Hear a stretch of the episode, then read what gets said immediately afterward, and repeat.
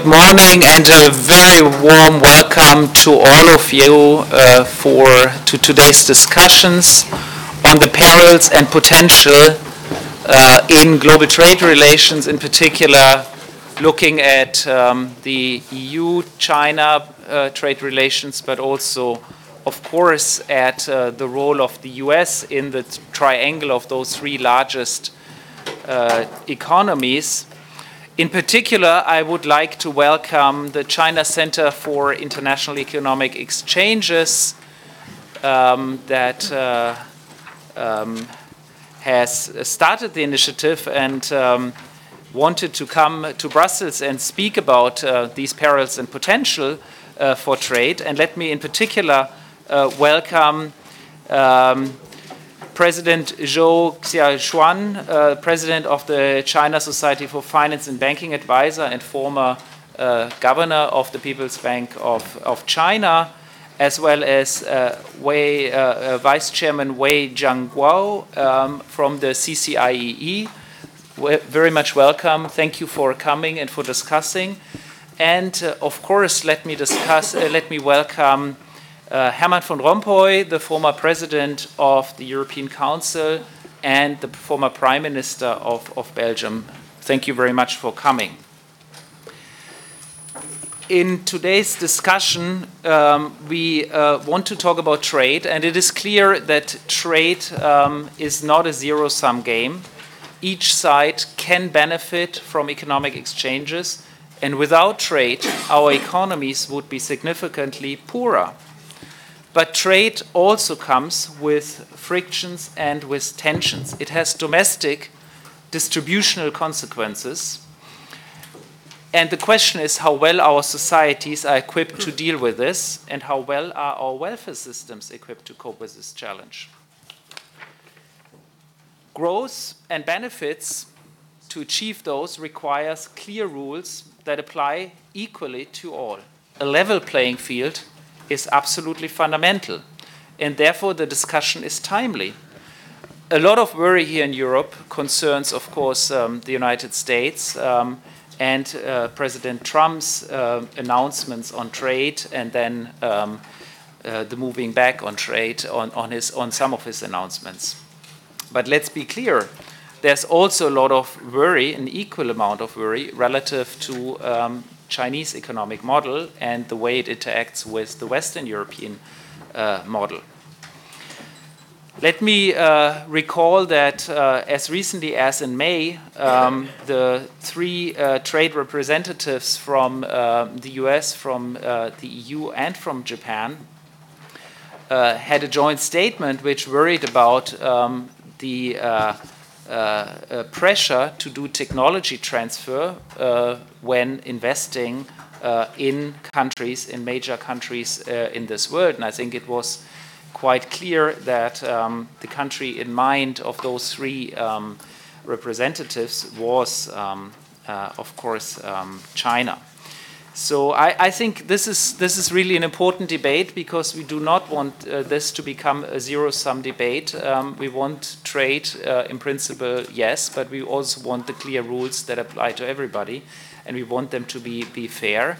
Um, and I think it's it's very timely to discuss these issues and. Uh, and I think uh, we have absolutely a star panel um, following um, the initial statements. We will have a, a panel debate with um, four presentations, followed by an open discussion with questions and answers. Uh, to which everybody can participate, um, and then some uh, some ending statements. So, so without much much further ado, I think we will have a very interesting day to discuss um, all of these important issues. Let me give um, the uh, word to uh, Vice Chairman Wei Jianguo uh, for a few welcoming remarks as well, and then um, uh, we move to our opening remarks by Herman van Rompuy and President Zhou Xiaochuan. Please. Far uh, right now, I'm a vice chairman of uh, CCIEE.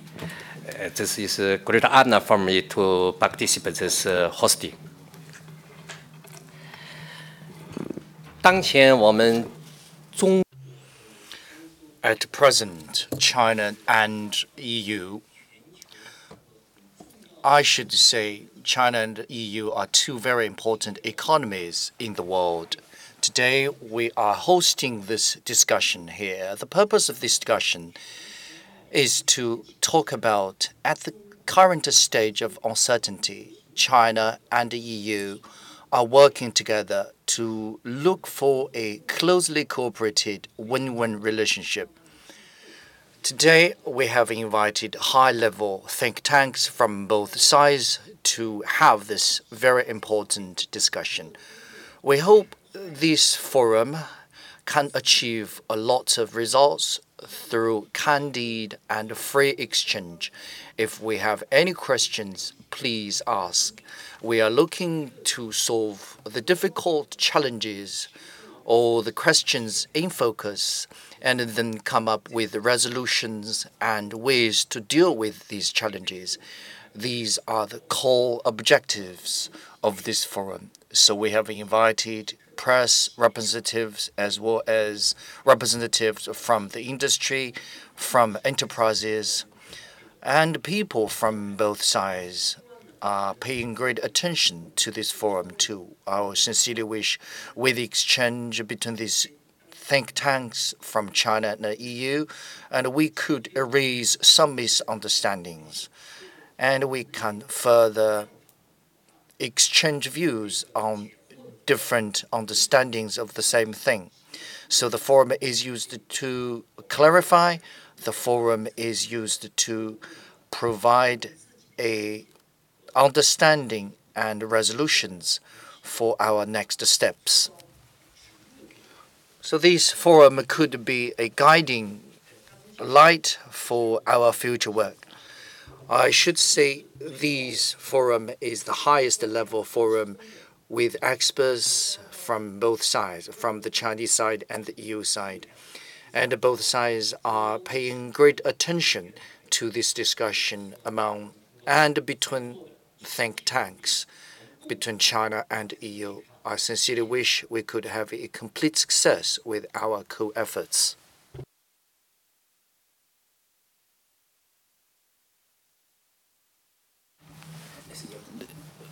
Yes. Yes. So, so um, I think our next speaker uh, is uh, is um, Herman van Rompuy. Thank you, Mr. Chairman. Uh, before uh, saying a few words about the, more than a few words about the perils and potential of the China, US, and EU trade relations, I will draw a bigger picture, uh, if you allow me to do so. Ladies and gentlemen, some observers of the current global situation are of the view that we live in a dangerous world. Others speak about the case of global optimism. Words of Larry Summers, the former uh, Secretary of the Treasury in the United States. What is the state of the world and why being hopeful? We have less extreme poverty than ever also due to the, uh, what happened uh, inside China. We have more prosperity, more functioning democracies, fewer local conflicts, and almost no global threat of war, such as we had during the Cold War. Much more interdependency, including in many domains going beyond just the economy, such as tourism, culture, entertainment, communication, etc. Colonialism and imperialism have disappeared, also in Europe, after the fall of the Berlin Wall. All this pleads in favor of optimism, of hope. The anxiety comes from the prospects. We are facing a demographic and migratory explosion, especially in Africa. Climate change is the biggest challenge for mankind. The Paris Agreement even implemented as convened, will by no means be sufficient to bring global warming under the needed 2% uh, Celsius. Our multicultural framework and the international order is under pressure due to growing nationalism and protectionism. A financial crisis is bound to happen due to the very high level of both private and public debt worldwide which is now even higher than 10 years ago. So, what can we do in order to strengthen the forces of optimism and the forces of hope? First, interdependency has to be an objective not only for economic growth, but in the first place for peace. Trade, not war, a no trade war. This has been the recipe of the EU. It has to continue to be the aim in the future. We shouldn't pay mere lip service to it because it is so crucial. The idea is not only a European one, but entails the worldwide free movement of goods, services, capital, and people. But these freedoms have to be fair and rules based so that the stability of economies and societies are not jeopardized. Second reason of uh, hope interdependency is the royal way to prosperity. The experience of the emerging economies such as China and of the European Union has given evidence to this statement. But we have to look at the distribution of the economic growth. Inequality leads to polarization and confrontation. It is the root cause of populism and extremism. It leads to massive migration, I mean, huge inequalities. And uh, migration, the biggest political issue today in Europe inequality undermines the popular support for interdependency and globalization. It threatens social cohesion. The aim should be prosperity for all. And this is ultimately a task for the nation states. They have the tools to correct the negative aspects of globalization. It is their responsibility. Globalization of economies, capital, human flows, the internet needs a global response, a form of global governance. The answer to the world wars was world peace, an objective enshrined in the Charter of the United Nations. It has not only been a success story, but we have avoided the worst. And this is already an achievement in itself. There will, be there will never be a world government, but we can agree on world governance embodied in separate organizations such as the United Nations Framework for Climate Change Convention, the G20, the World Trade Organization, the International uh, Court of Justice, the United Nations, of course, the International Monetary Fund. Each of them has its own history and decision making processes. Some of them have to be reformed against vested interests. For some of them, we have to fight for their survival. We all are in the same boat. And real leadership is the recognition of the 21st century reality. It needs no courage to be a nationalist. The opposite rather is true. We love our own country, and leaders have to defend the legitimate interests of their own people.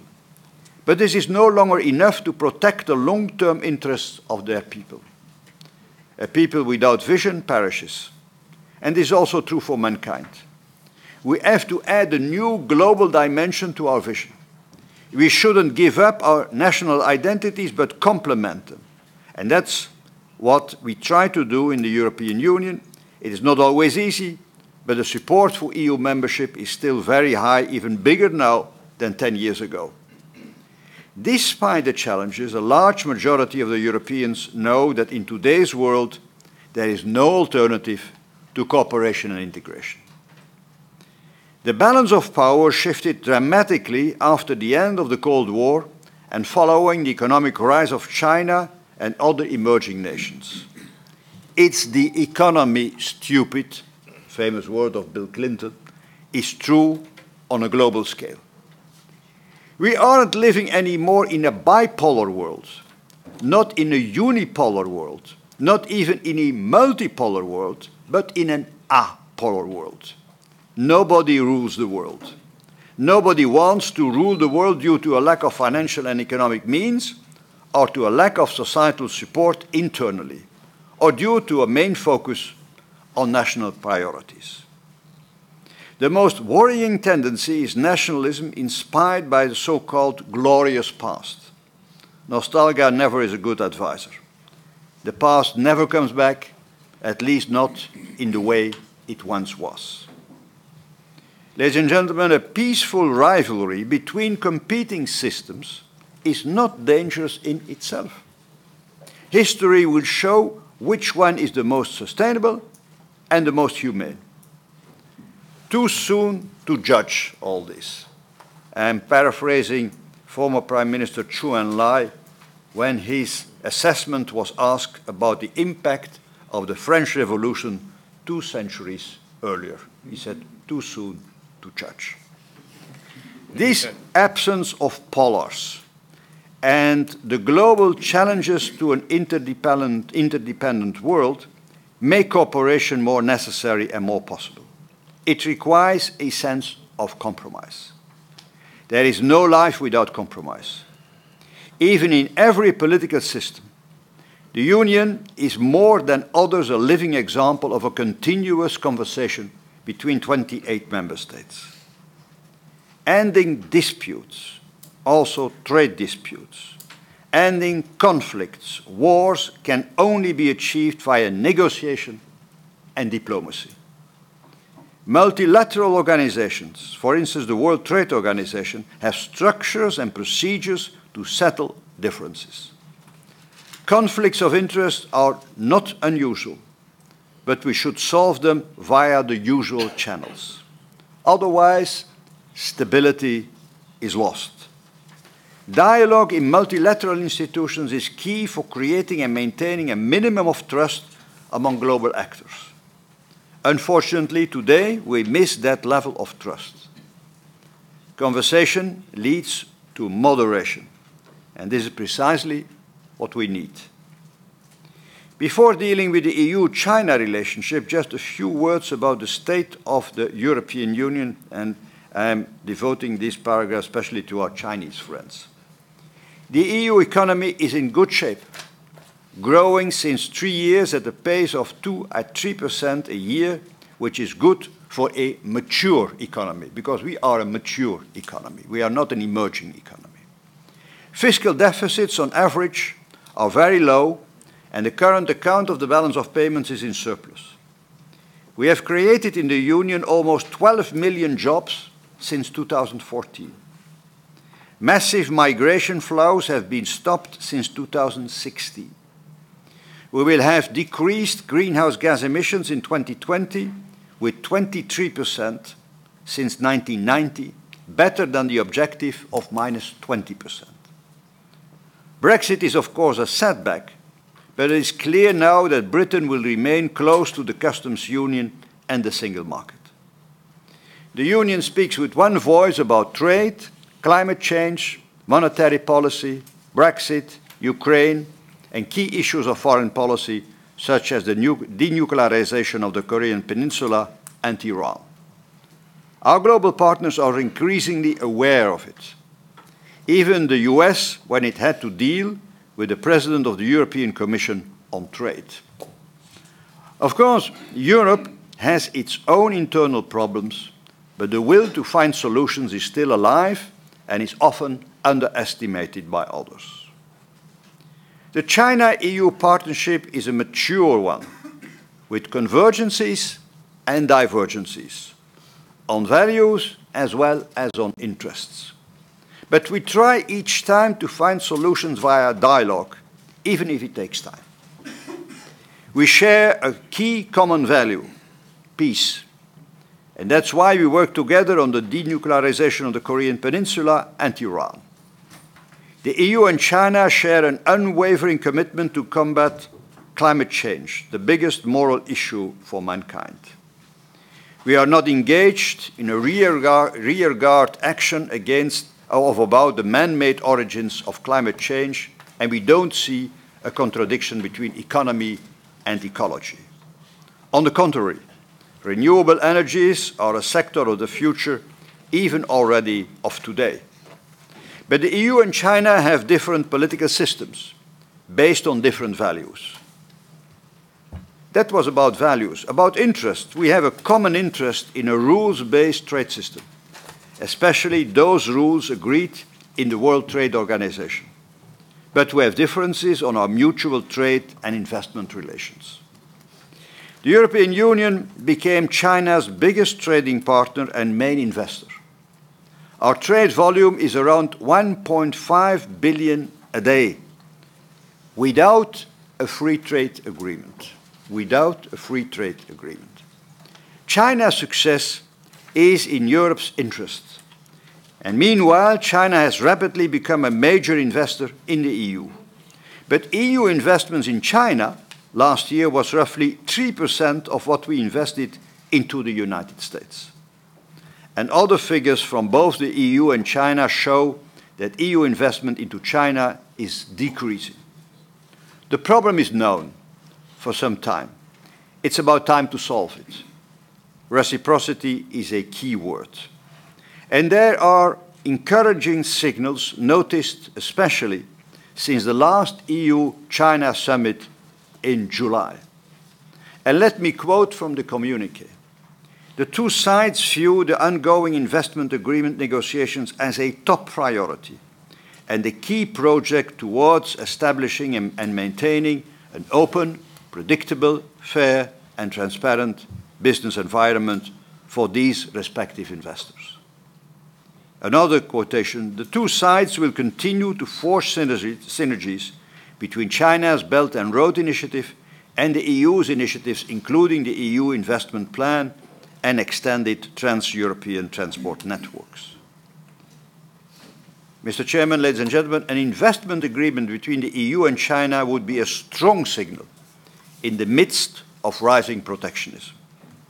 The outcome of the meeting between Germany and China in July is also encouraging, especially about joint ventures.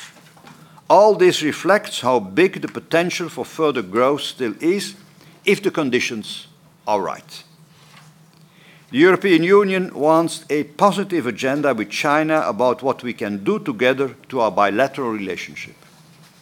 China and the EU would then stand stronger in our endeavor for keeping the world economy as open as possible.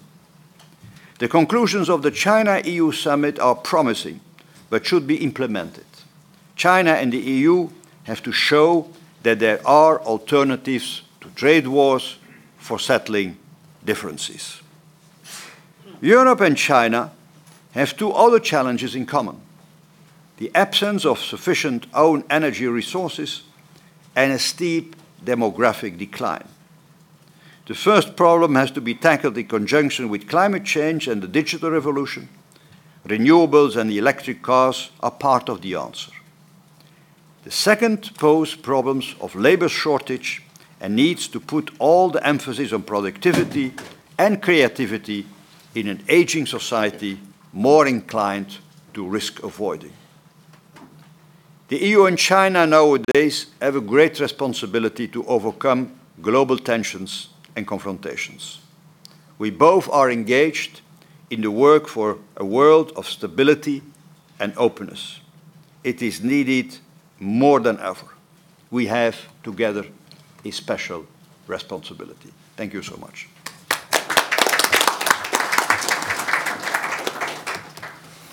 Uh, thank you, thank you very much, uh, President Van Rompuy. And let me now uh, give the floor to uh, the Vice Chairman um, of the 12th National Committee of the Chinese People's Political Consultative Conference, um, Vice Chairman uh, Zhou. The floor is yours.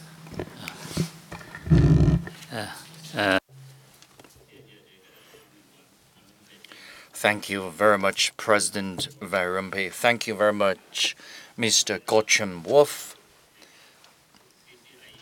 Today, China Center for International Economic Exchanges and Bruegel Institute are hosting this seminar. We are thanking you for your attendance. We know Bruegel Institute is a high-level and high-quality think tank. Jean-Claude Trichet is my old friend and my old colleague. I have often received some excerpts into my email boxes During meetings and publications, I read your excellent articles. On the way here to Brussels, I read an article about the comparison between Italian debt and the Belgian debt and the ways and the resolutions two countries have taken to solve these problems. The China Center for International Economic Exchanges is a strong performer of research. It also has the ability of networking. As one of the advisors of CCIEE, I sincerely wish uh, success of this seminar and you can reinforce your understanding and you can make friends. So in the future, you can carry out better communication among each other. Like what Mr. Van Rompuy has said, China-EU trade relationship is very close. The development is very fast. Using his word, I should say we are on the same boat. Next, I believe all the experts will mention the specifics of the relationship between China and EU. The topic of this seminar is on trade relationship, including the relationship between China and the US.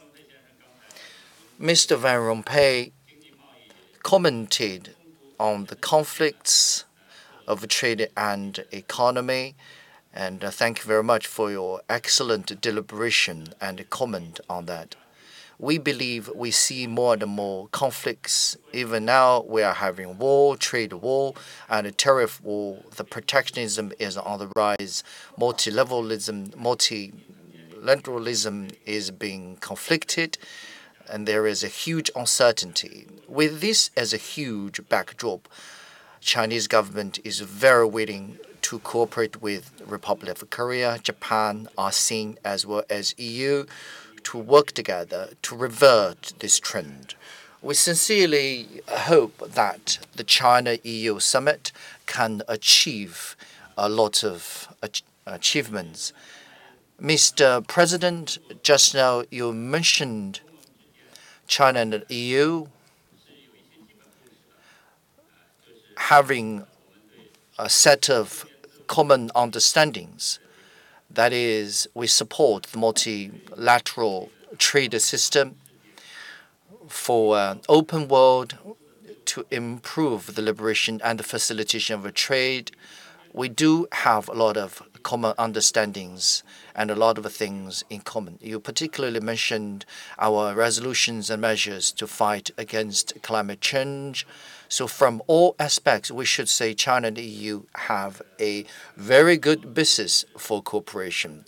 Both sides support WTO rules as well as other rules from other multinational intergovernmental organizations. At the same time, China and EU propose further reforms with the basis of these rules. All these main points, all these main ideas our Chinese President Xi Jinping commented on them in last year's Davos Forum. At the present, we are talking about trade, we're talking about economy. One of the focus is the China-US trade war, of course.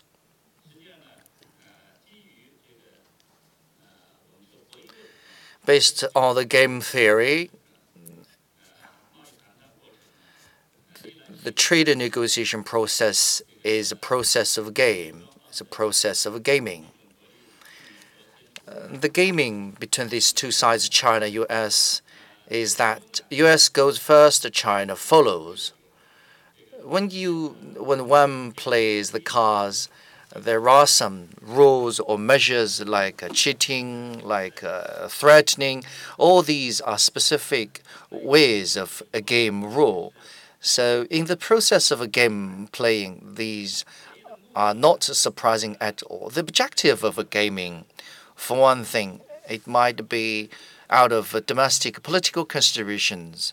Possibly it is not the real cause from domestic economy. What we could see is that is the beginning of the chess game. It is too far away to say a conclusion. We sincerely hope these type of gaming, these type of game can gradually come to calmness, balance, and people should think about the big picture. People should think about the interests and common benefits of the whole world. Secondly, these gamings, these games are not just bilateral. It involves all different parties. We sincerely hope that we could carry out communications and adjustment with EU countries in order to achieve the objective we all look forward to seeing. The China-EU trade war, um, we do not know what the future might be, but my personal understanding is that we could give out two assumptions. One assumption is that in the heart of the United States of America, um, she's going to establish a trade, free trade system that is beneficial to herself. Because the American tradition is that economy developed in free economy. China and EU, as well as other countries from Asia, as well as through communication and understanding between the EU side and the European and the Asian countries, will try our best to avoid uh, too hard um, impact or loss or damage. We have a second assumption that is the American side, after its internal consultation, will choose to leave the free trade system and choose trade protectionism. They will stay away from multilateralism she's going to rely on bilateral negotiation and agreement. The second assumption is that U.S. is choosing to distort the market. Therefore, the resource allocation efficiency is low. Possibly, America is using tariff to make up the, fiscal deficit recently experienced. If we have the second assumption, I would say sorry to entrepreneurs and enterprises as well as the industry of the United States of America. If the second assumption comes true, we need China and EU as well as other Asian countries, of course, including other countries from the rest of the world, to work hard to facilitate and liberate the trade in order to complete or comp complement the loss caused by the unilateralism by the United States of America. My personal belief is that the first assumption is to happen. I also believe the future trend will be the trend of the first assumption. But no matter what assumption goes ahead, the communication exchange between China and the EU is necessary and beneficial. President Van Rompuy mentioned just now, um, between China and EU, we need to facilitate and uh, quicken or speed up our bilateral investment agreement negotiation. China, a Chinese economy is a transitional economy from a planned economy to market economy. China chose a gradual yet stable and resolute transition.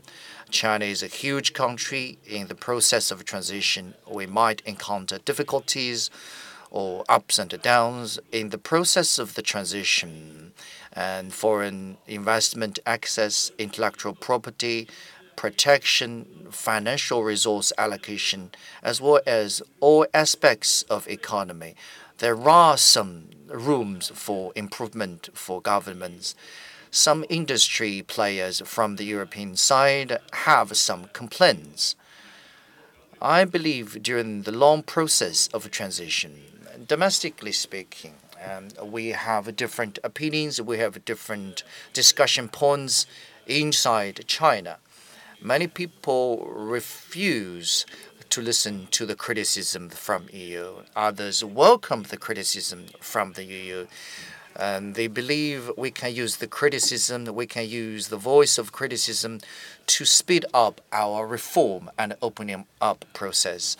I sincerely wish friends from the Bruegel Institute could listen to the explanation and clarification from the Chinese colleagues, so you could have more opportunities to understand um, to understand the leading group of deepening reform uh, that appears in the 19th National Congress report.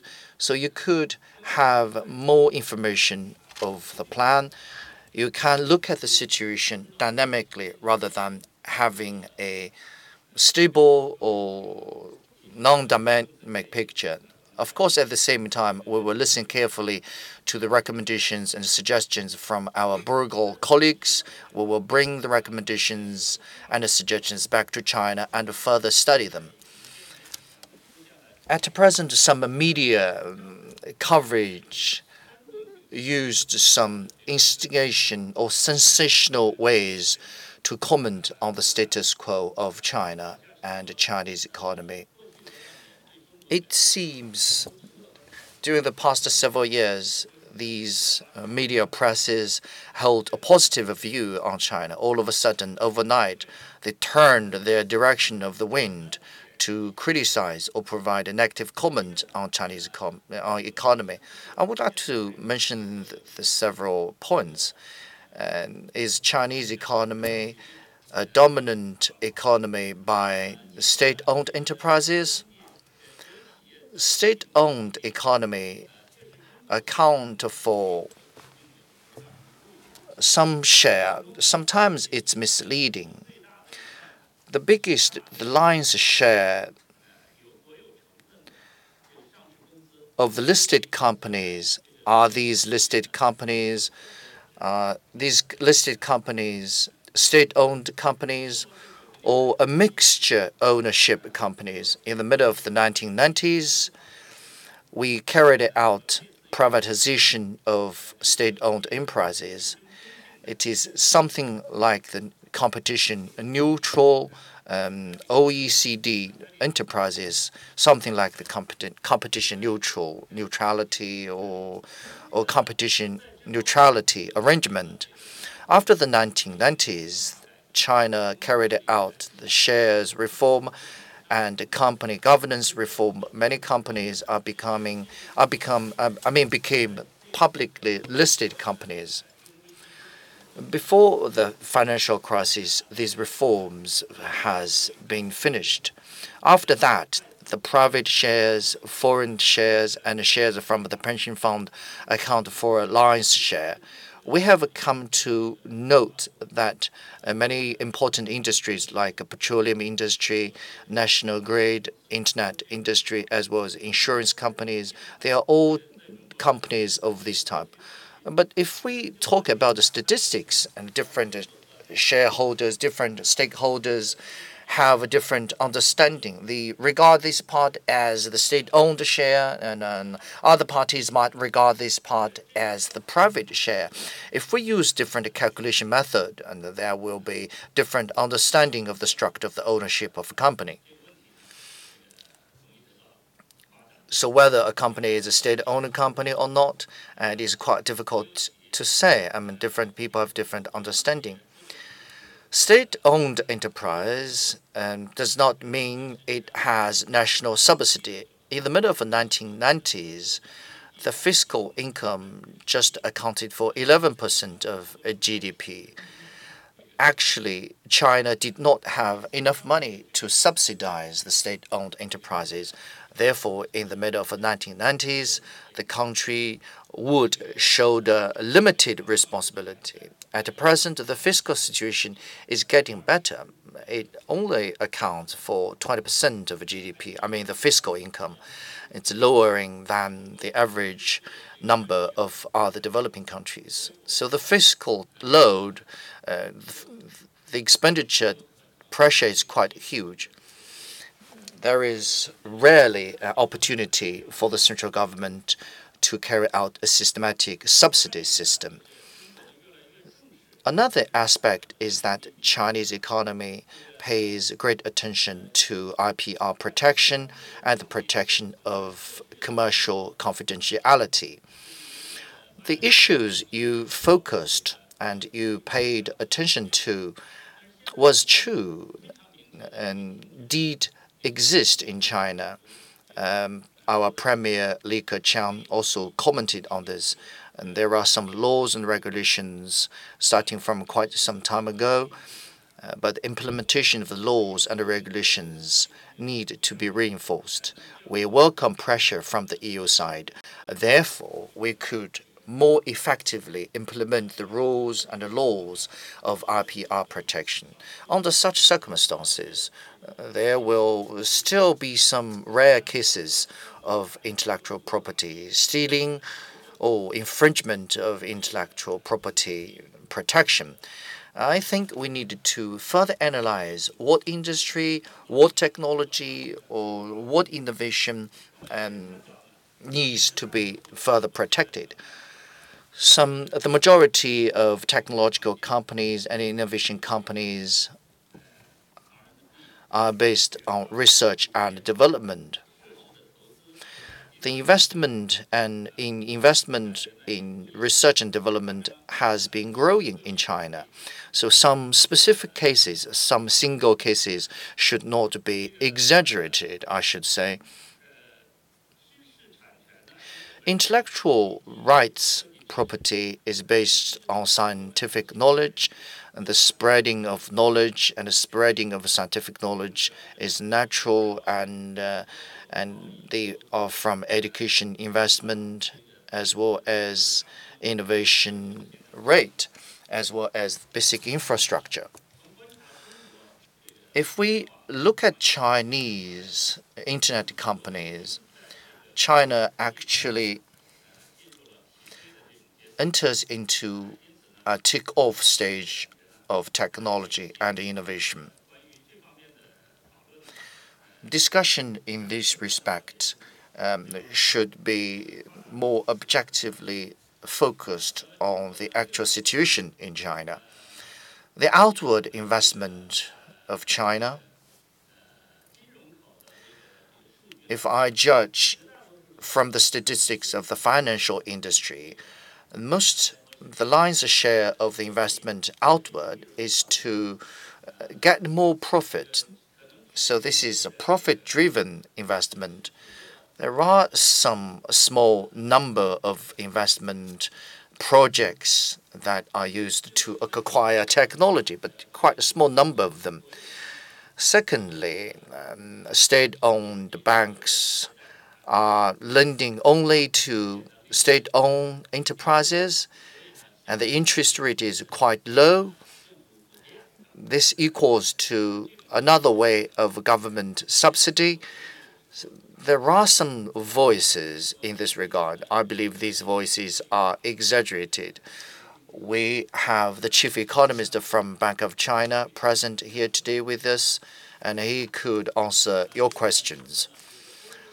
Besides, many major financial institutions and major financial banks have a deep understanding of Chinese financial industry.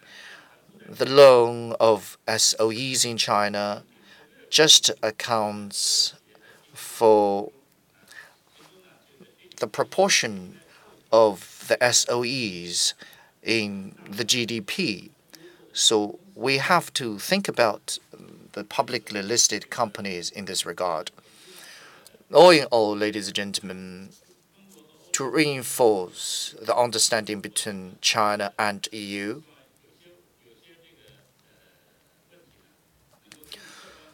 we need to objectively look at some issues and analyze them. Last but not least, China has been supporting EU. Our Premier Li Keqiang has always been saying to support a strong and uh, unified euro. China's foreign exchange saving has been heavily invested in eurozone um, bonds. When eurozone has difficulties, we tried our best to help the eurozone. China and EU countries are working hard to reform WTO as well as the implementation of Paris Agreement. Therefore, China wishes to cooperate with EU to further develop the business opportunities offered by One Belt, One Road initiative. I sincerely wish this seminar could be a successful forum, and we can make new friends. We reinforce cooperation and understanding between these two parties. Thank you. Well, thank you very much, uh, Vice Chairman, for this um, very comprehensive and enlightening speech. And thank you also to Herman van Rompuy and to our friends from CCIEE uh, to be here today with us. I understand uh, you will uh, have to leave. Um, so we turn now to, uh, to our first um, panel discussion and kick-off presentations, um, where um, I would like to ask each presenter to um, restrict um, the size of the intervention to no more than, um, I would say, 10 to 15 minutes. We are already um, uh, well over time, and we do want to have time for a discussion in the group. Um, and uh, therefore, please, um, if you if you can cut a bit your presentation and shorten it a bit, uh, that would be welcome. Um, I think the first uh, presenter will then be uh, Mr. Uh, Miguel uh, Ceballos Barron, Deputy Head of um, the um, Cabinet of the EU Trade Commissioner Cecilia Malmström. Thank you very much, Miguel, for, for being with us today. Um, it's a real pleasure to host you. And let me just say goodbye to our guest.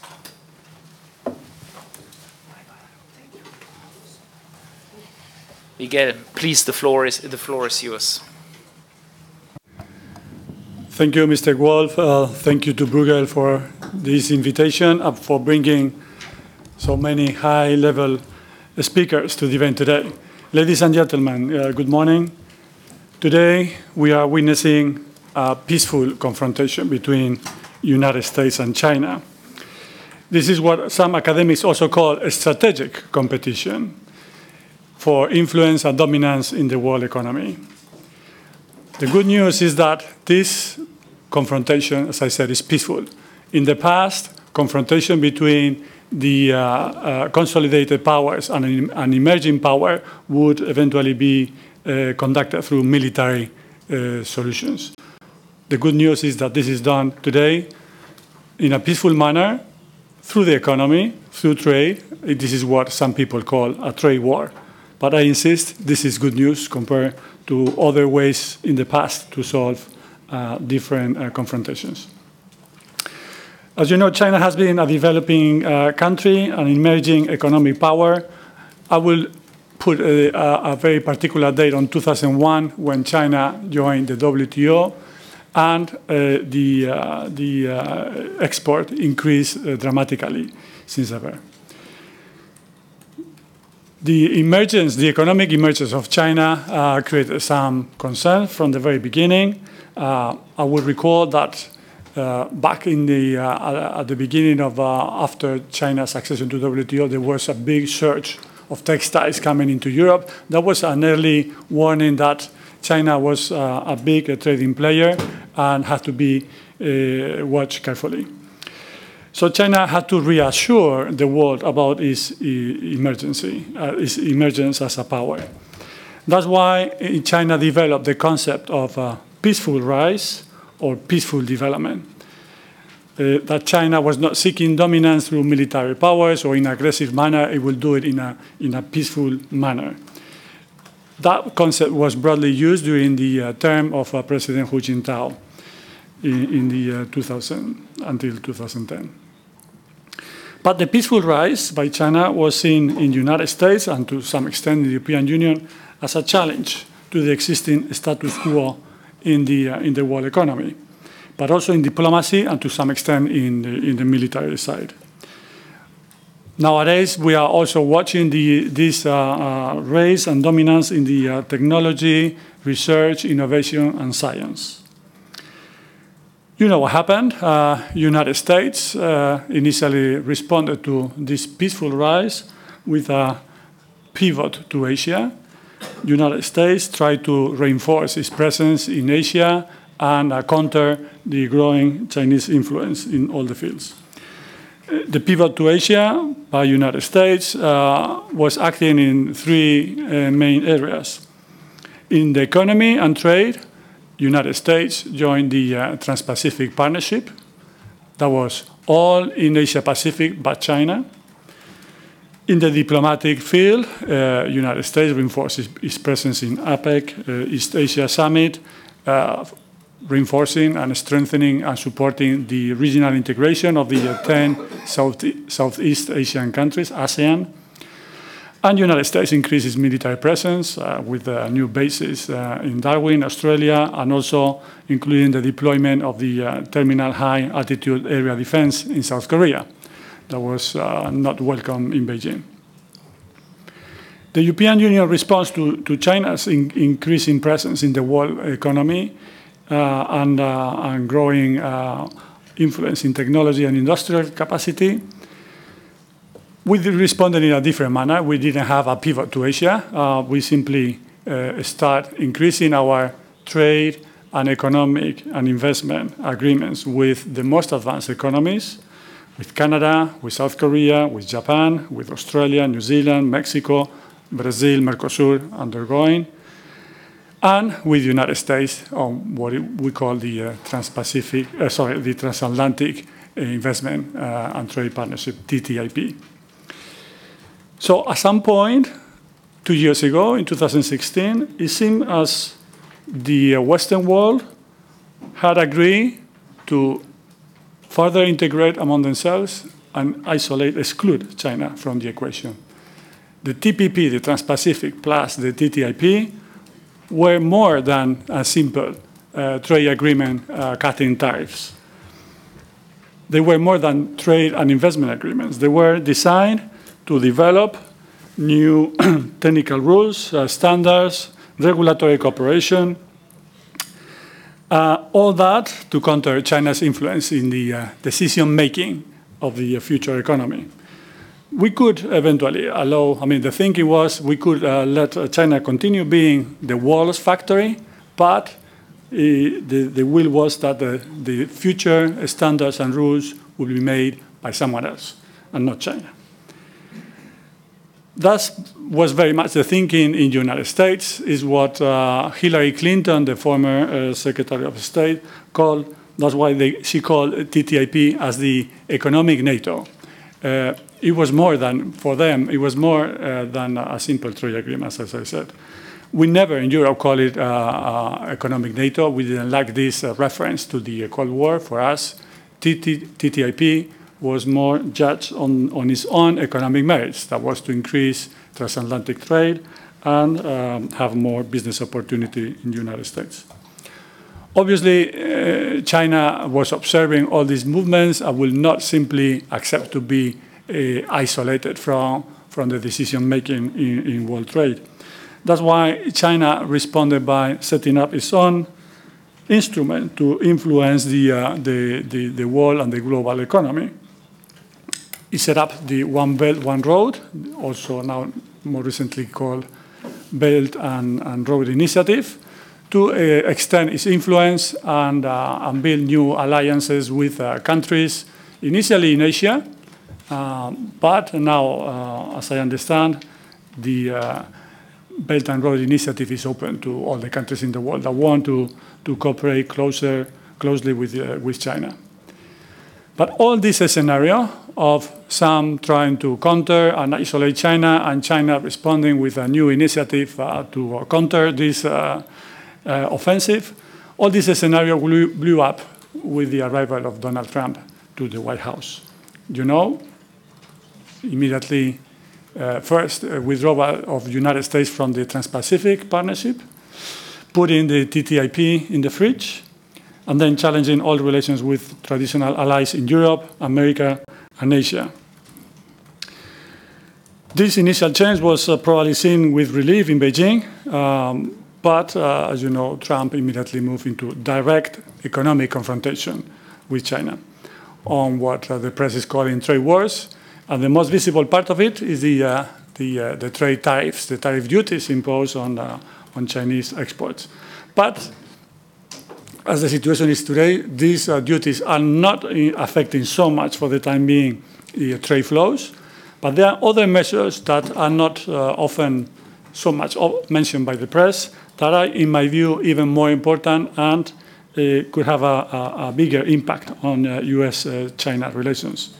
First, the uh, blocking of Chinese investments in the United States uh, through CFIUS, and now more recently with the new reform system, FIRRMA, that uh, would definitely tie up Chinese investment in the United States. As a consequence, the Chinese foreign investment in the United States has reached its lowest point in, in, in history, probably. And China now, uh, as our speakers have mentioned before, China is investing more in the European Union than in the United States, according to the latest figures. At least China is investing eight times more in Europe than in, in the United States. Equally important is the, uh, the uh, recent bans on export technology from the United States to, to China. You, you've seen um, the uh, sanctions imposed on the uh, telecom um, uh, manufacturer ZTE that provoked mostly the the stop of production on, on that company after the the, the ban to export advanced semiconductors and memory chips.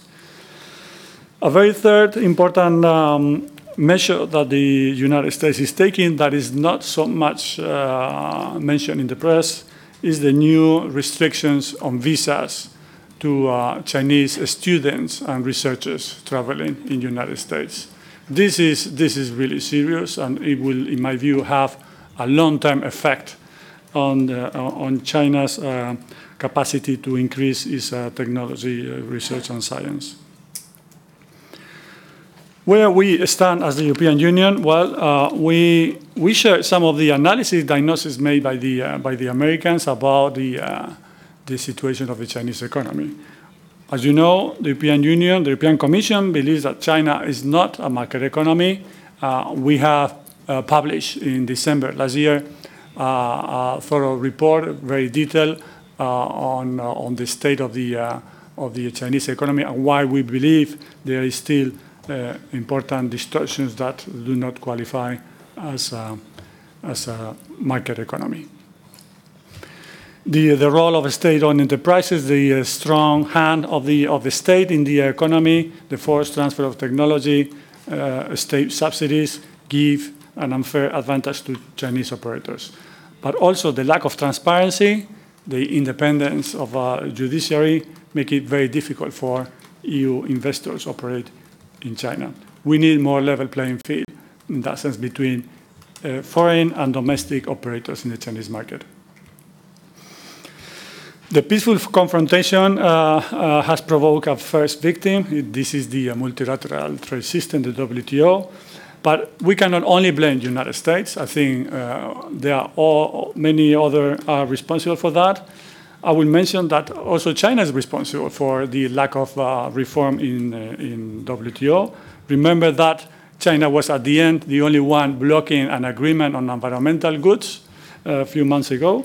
That was probably was going to be the first uh, agreement to be negotiated since the Uruguay round, um, and China did not contribute to this exercise. Also, the, uh, the utilization China does sometimes about the dispute settlement uh, system in WTO as a retaliation tool against uh, anti-dumping imposed by other partners. Uh, this is also creating tension into the system and not facilitating the good functioning of WTO. In any case, uh, this is more about per human perception and, and human sentiments. Uh, many in the United States and the European Union are disappointed about the way China has evolved over the last 20 years well, this is human, but uh, as I said, many were expecting uh, 20 years ago that China would evolve towards a market economy, maybe not as a market economy in the sense we understand in Europe or America, but at least something similar to the evolution, the transition that uh, South Korea or Japan have made in the past. Well, this did not happen. We are not at the same level of, uh, of transition, and this is the disappointing. Many also believe that the economic reforms and the opening up would eventually also drive political reforms in China. And I remember people always say, saying, well, it would be a matter of time that China may eventually transform into a kind of a democracy like uh, South Korea or, or Singapore or, or Japan. And even one day, could be uh, uh, free elections with a multi-party representation. Well, all that has not happened, as you know. Uh, China never committed to that, of course. I say this is a frustration in many people's mind in Europe and United States, but that also helps to understand what's, what's happening, why there is such a frustration. Most of the economic and political reforms uh, were, were, halted in China, uh, in particular after the uh, financial crisis in 2008. Uh, even some opening and reforms were reversed. I will mention, uh, as that's also been mentioned by the previous speakers, the, uh, the freedom and the restrictions to the internet. Back in 2008, Google, Facebook, Twitter were available in China with little or no censorship. Uh, this is not the situation today. So today, uh, definitely the uh, freedom uh, in, uh, in internet is worse than it was 10 years ago. So there is a reverse trend. I will uh, finish here with, a, with a, a, small short reflection on what is next. So what else can we do now? I think we all have to work towards stop the escalation on the trade rhetoric and uh, uh stop imposing uh, new trade uh, tariffs, uh, duties. I think it's very important for China to speed up uh, the economic reforms that have been announced in 2013 at the Davos speech last year, and in particular to see concrete measures on the on the state interference influence in the economy, the role of the state-owned enterprises, new concrete measures to stop the uh, forced transfer of technology, more transparency and level playing field uh, of uh, foreign and domestic operators in the market. China uh, and the United States and the European Union should uh, accelerate the, uh, the, the, work on the reform of WTO and drive the, uh, the debate within the uh, multilateral uh, fora rather than in bilateral exchanges. For the European Union and China, we have a, a duty of uh, finalizing the uh, comprehensive agreement on investment that will send a strong signal to the world that we are able to, to, to reform, to speak, and for China to consolidate the reforms. As Mr. Zhou said, that would also help those in China who want to reform the economy and uh, would also uh, anchor these reforms into a bilateral agreement. So the key, in my view, and that's probably a big, has been mentioned today by other speakers, is the uh, resumption and uh, acceleration of reforms in China, phasing out state subsidies uh, and the role of state-owned enterprises, opening up is market level playing field, to more space to private business, private initiative, as it was announced in 2013 and in the Davos speech. We need more domestic consumption in China. Allow salaries to increase, further opening up the financial markets to operate in a more efficient manner, eliminate investment restrictions like the uh, joint ventures um, and the investment caps, or the party sales presence in business. The European Union stands ready to work with China, as we have done in the last 20 years in good faith, uh, sharing our experience on reforms and uh, continue collaboration in all the fields that are of mutual interest. And we want to continue uh, working with China as we have already started through our bilateral uh, working group on the reform of WTO. Thank you.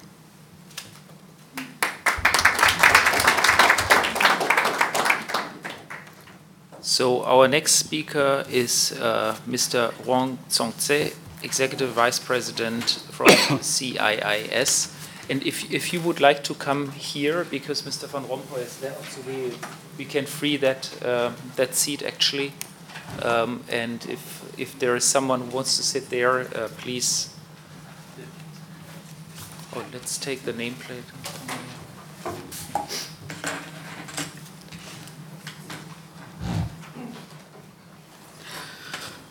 Thank you, Chair. Good morning, everyone. It's my great honor and also to speak to such a very distinguished audience.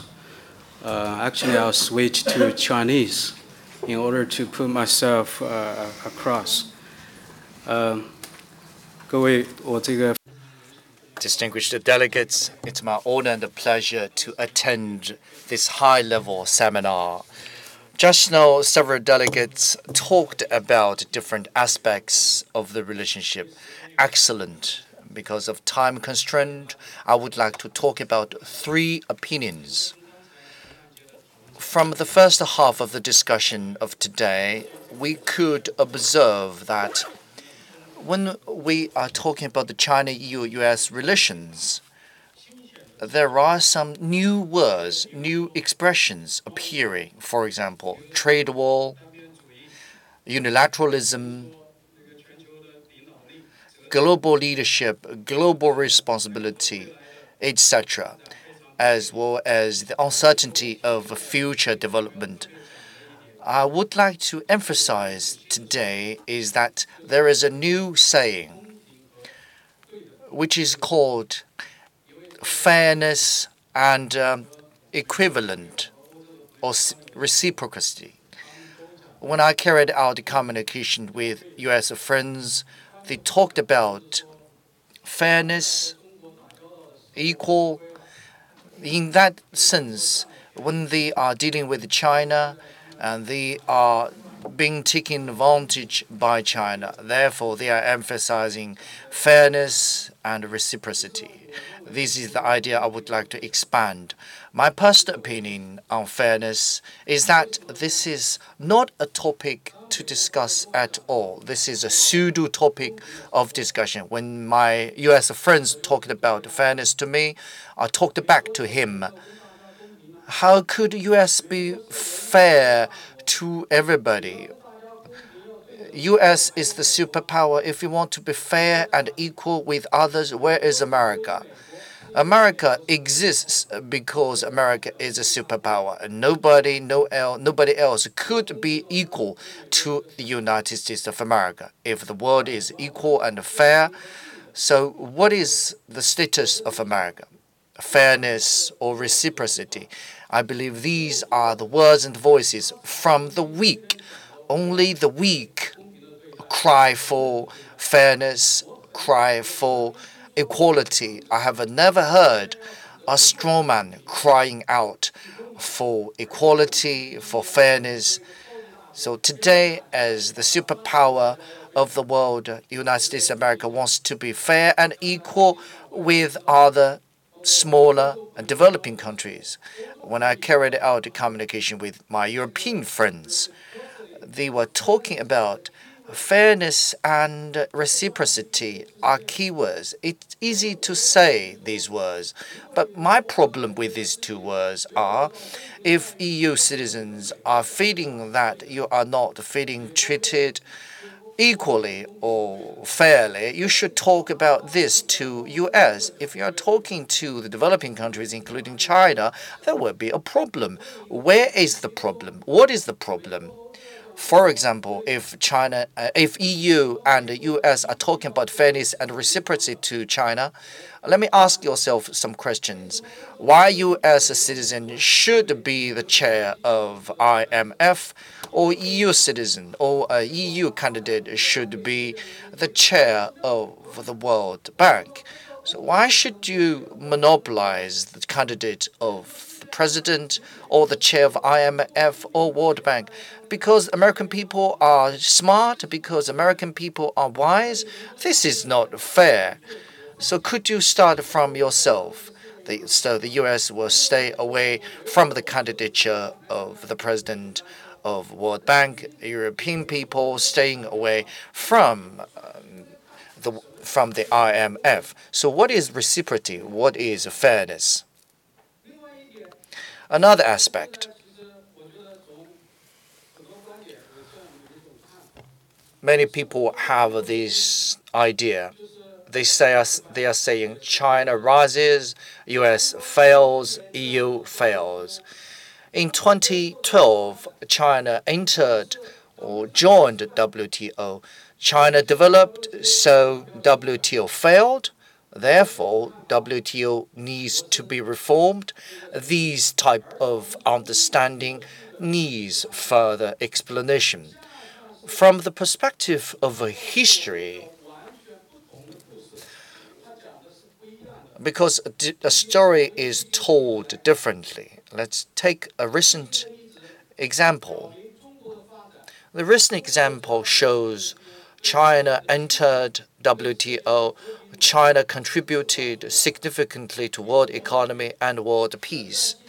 During the Cold War period, China and the EU formed a closer relationship against threats from USSR. After September the 11th, China and EU, uh, China and the US reinforced their efforts against terrorism. After the financial crisis in 2008, EU, China, developing countries, and the US are working very hard to prevent the further spreading of the crisis. So the world was saved. In 2008, I was working in the Chinese embassy in the United States of America. When the financial crisis broke out, everybody was shocked. At the G7 meeting, uh, you know, G7 meeting was authorized to deal with these issues. But why G7 was not used to deal with these financial crises? I believe EU and the US believed only G7 cannot be enough to solve this world crisis. We needed a new system. We needed a new mechanism. The new mechanism was G20. Why G20 was a success? Because inside of G20 countries, there are a lot of emerging economies and developing countries. That's why G20 group successfully led the fight against the possible spread of further financial crisis. G20 has become an excellent platform for government, for global governments, because it has more ability, more willingness, more stability to solve the problems.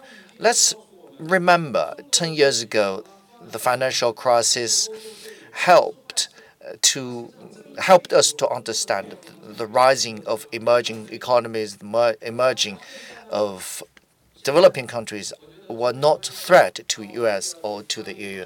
I believe China-U.S. relationship has two uh, defining point because U.S. started the trade war. China had to rise up against the odds of the war. At present, the U.S. administration is trying to change the policy that was exercised by the past administrations. In 1977, China US established diplomatic ties.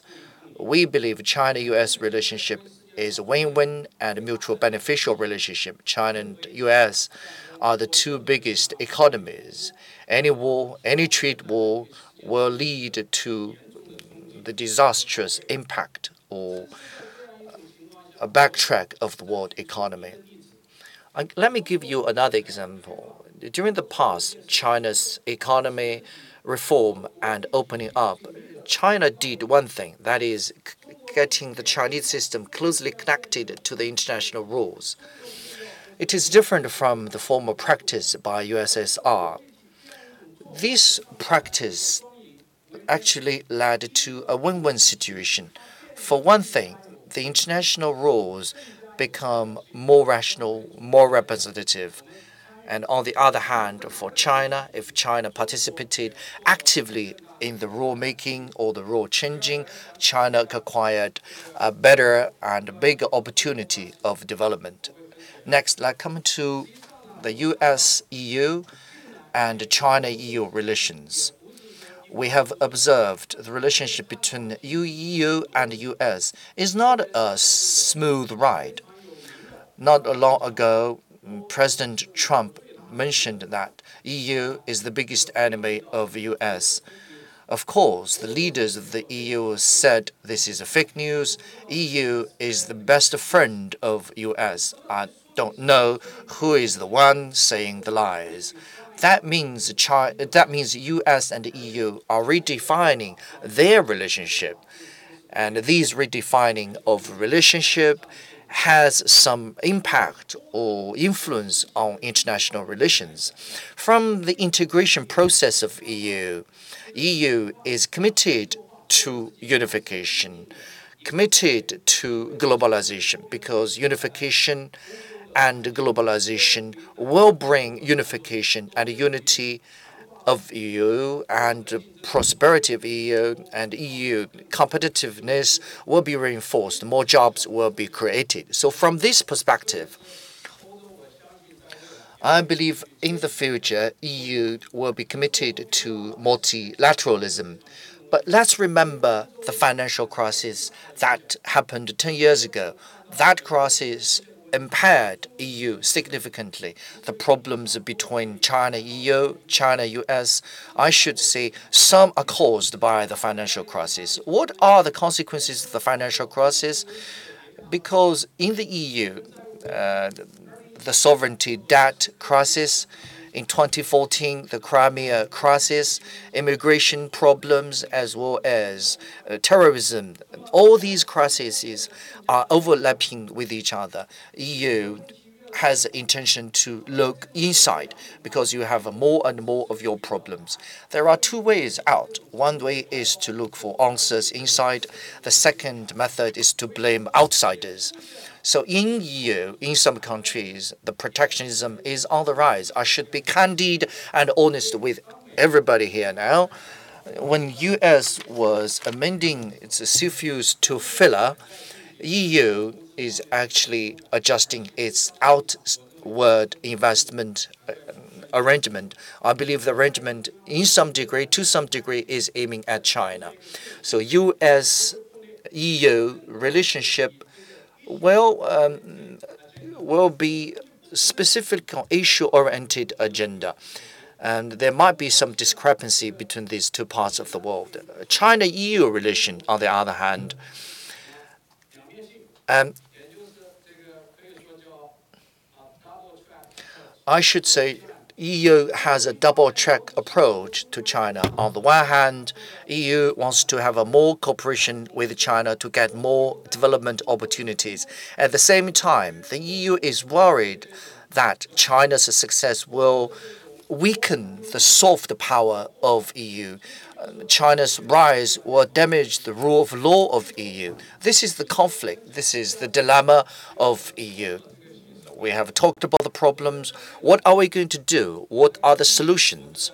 In the future, for one thing, we need to look at the past 10 years. Let's look back the time of 10 years. Have we learned enough from the past 10 years? My answer is no. We didn't learn enough. When the crisis came, everybody was saying, yes, let's fight together. When the crisis is over, we come back to our own house and exercise protectionism. This protectionism is an impairment to the future, to the future development under such circumstances. Um, EU in the past relied on law and rules as the leadership. And now EU relies on rules and laws for internal unity. Next, America First. America First does not have to achieve fairness with everybody. It is the American exception. Of course, China has its own special characteristics. Under these circumstances, we need to come back to the multilateralism. What is multilateralism? Multilateralism is an emphasis on variety. Multilateralism is beneficial to everybody. Thank, thank you very much for these wise words. I'm now turning to Alicia Garcia Herrero, our senior fellow and expert on China. Um, thank you very much, Guntram.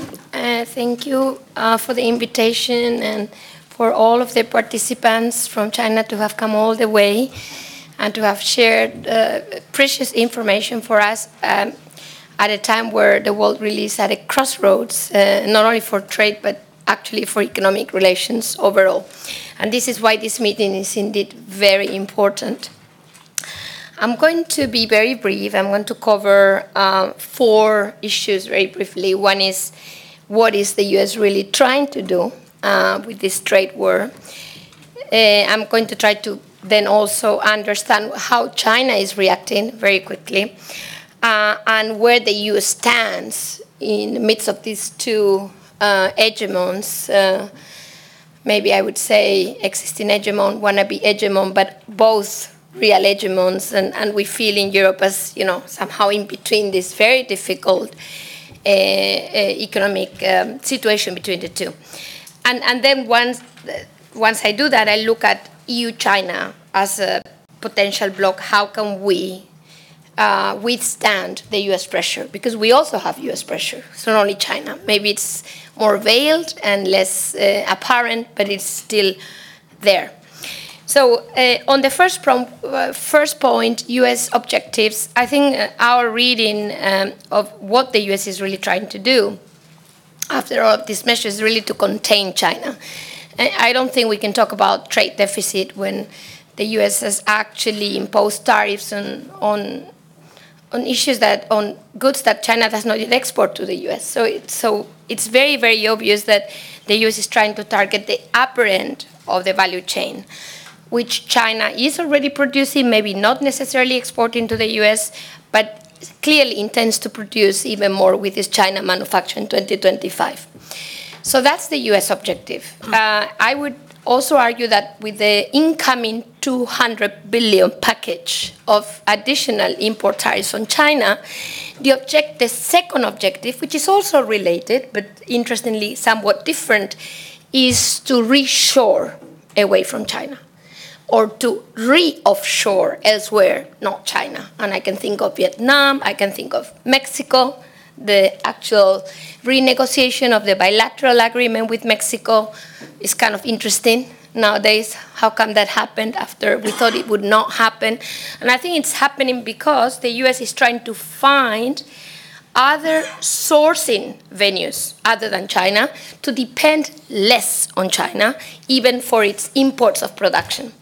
So it's not only stopping China on on the upper end of this value chain, but also kind of depending less on China on the low end of the value chain. So this, you know, if I were China, I would also be kind of worried about this because these are two key issues for China today and, and for any country that is trying to become an hegemon. So um, China's reaction. So how would you react to this?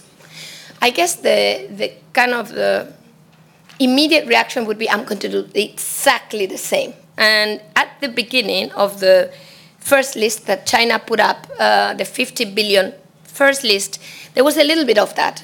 You know, you, you, you stop aircraft that I'm not even exporting to you, I export your air aircraft. And I think there's a Boeing representative here, I just checked the list. But they finally did not. They finally excluded aircraft. They fi- the Chinese, they finally excluded even semiconductors. Rightly so. Rightly so. T- today, China actually imports in value more semiconductors than oil, which really means that China needs those semiconductors to move up the ladder until it can produce them itself. So, so in a way, China, I think, with the benefit of hindsight, there was a couple of months to think about it, about this properly, you know, with the visits back and forth, thought, wait a minute, this is a trap. I should actually, if anything, fasten, move even faster towards my uh, ultimate goal, which is moving up the ladder. And I'm not going to impose tariffs on myself, yeah, because I still need these products, rightly so. But this does not uh, dispel the risk because the, the target is there. The world has changed, in other words. It's like suddenly the US has woken up to this reality. And yes, China can make it cheaper to import, but eventually it could even be unable to import these semiconductors. We don't really know because this is a chess game, and I, I like the uh, expression. This is a chess game. When the U.S. sees what how China is reacting, it will now react in a different way to ultimately achieve its goal, which is containing China, moving up the ladder. And thus, I think, uh, in a way, uh, and I'm not arguing that China doesn't have any other ways to react to the US, but trade wise, I, I do think that there is very little that China can do. China, though, can, and this comes to my third point, Europe, can certainly um, speed up its acquisition of technology. And that's where Europe comes to the forefront. I can't uh, but share the data that was uh, unveiled as to how much uh, China's investment in the US has been reduced, especially in industrial technology. There's not, we, we looked at M&A data, and I think uh, one more uh, Bruegel uh, fellow, uh, Jianwei Xu, who is working intensively on M&A data and, and, is looking at us now in our live stream, um, uh, told me, I can't find a single transaction of uh, M&A transaction of Chinese purchases of industrial technology in the US in 2017, as bad as that. And I can actually find hundreds of them in Europe. Hundreds of them. I mean, it's basically, if you exclude the UK, most of the acquisitions that China has conducted in Europe in 2017 are industrial technology. So we are the sourcing venue for China's. I am kind of making it a little bit uh, sound a little bit uh, maybe dramatic, but you know, the, I, I'm trying to raise the understanding that we are the sourcing venue for China's manufacturing 2025, at least in some sectors. And is this good or bad for Europe? Maybe eventually, if we come up with something that is agreeable both for China and Europe eh, regarding this massive challenge, which is the current US administration, I'm not saying it isn't, but we need, as Europeans, we need to be aware. We need to be aware of what's happening. Um, so Europe stands right there. I, Europe stands in this idea that on the investment side, we're reducing our investment into China. Reluctantly, unreluctantly, it's very hard to judge. Is it because of barriers? Is it because we have less muscle to invest? You know, it, it's, a, it's an open question. I only, I do not want to put all of the burden on our Chinese colleagues, but this is a reality let alone the fact that the stock of FDI in China is very small compared to the US. So we are trapped in a massive investment over decades that we've conducted in the US, as opposed to a small investment and increasingly less that we have in China. And on the other hand, as regards trade, we are kind of reluctantly but interestingly in the midst of this trade war, which of course is not good for anybody like Europe or you know massive trade surplus, but could be good for some sectors if we can step in in things that the US will no longer export to China or the other way around. But very importantly, to understand Europe's response, and I'm not going to talk about the transatlantic alliance or our historical alliance, I'm going to talk about business here. We export so much more to the US. It's not only the stock of investment that may delay or may make us hesit hesitate about our support it's really about the flow. We export much more to the US than to China. And I think the question for China then is I certainly need allies. We, we do too. No worries, you're not alone on this one. But you know, if you if China really needs alliances, the question is, and this is a little bit maybe controversial, but I want to say it, shouldn't China have been more quote unquote generous before? on its opening because now it's very hard. The stock of investment is right there and it doesn't pay off for us to challenge the US. This is the, the, the key message. Europe will like it or not. I understand that China will be the largest market in the world. I understand that very well. I live in Hong Kong, so I, I don't need to be convinced about this one. But the stock matters. The stock matters, and stock-wise, it's very costly for Europe to move, to even uh, contemplate the idea of not following the US if push comes to shove. And you know, push will come to shove because this is the US uh, strategy to contain China is a structural strategy. I don't think this is a midterm election issue. So, so now, I truly believe that for China to have more of a chance to bring Europe closer, I wouldn't say all the way, but you know, closer, at least not to avoid that alliance, uh, I think China really needs to open up.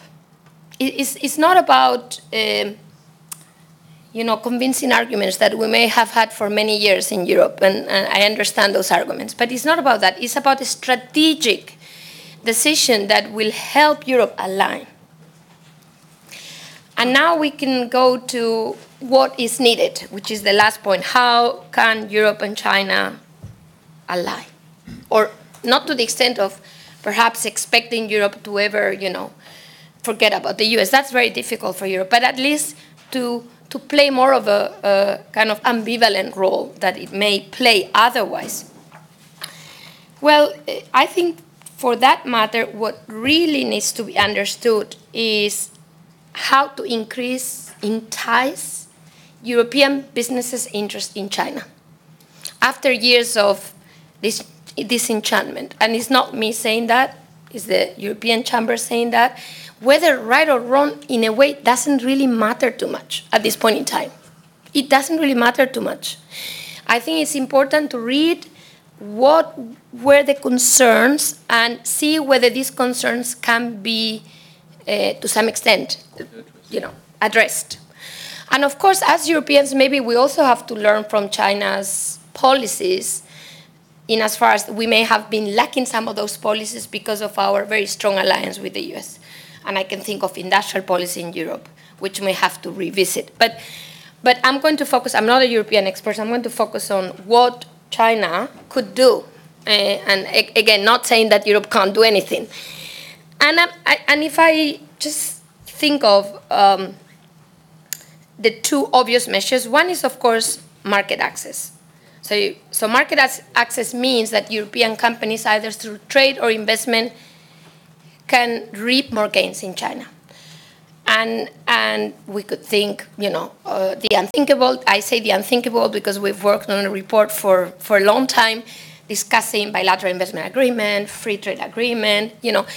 But the point is, market access seems to be blocked after all of those discussions we had by the uh, fact that we do not seem to agree on what economic model would be behind those trade and investment relations. So it's not only in eh, market access doesn't seem to be enough because even in sectors where we do have market access, it doesn't seem to be happening. So what is behind that lack of interest, in other words?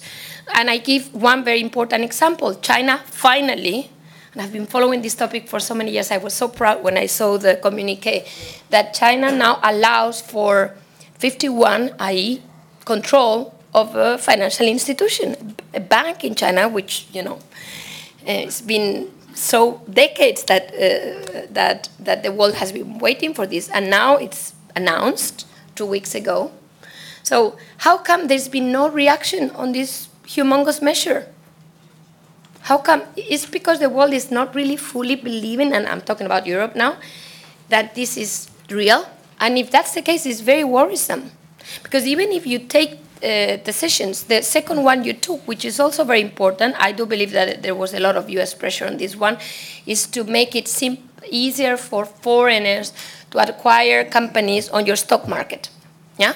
So that's a second big one that you have announced. There's a little, I mean, hardly any media coverage. I mean, how come?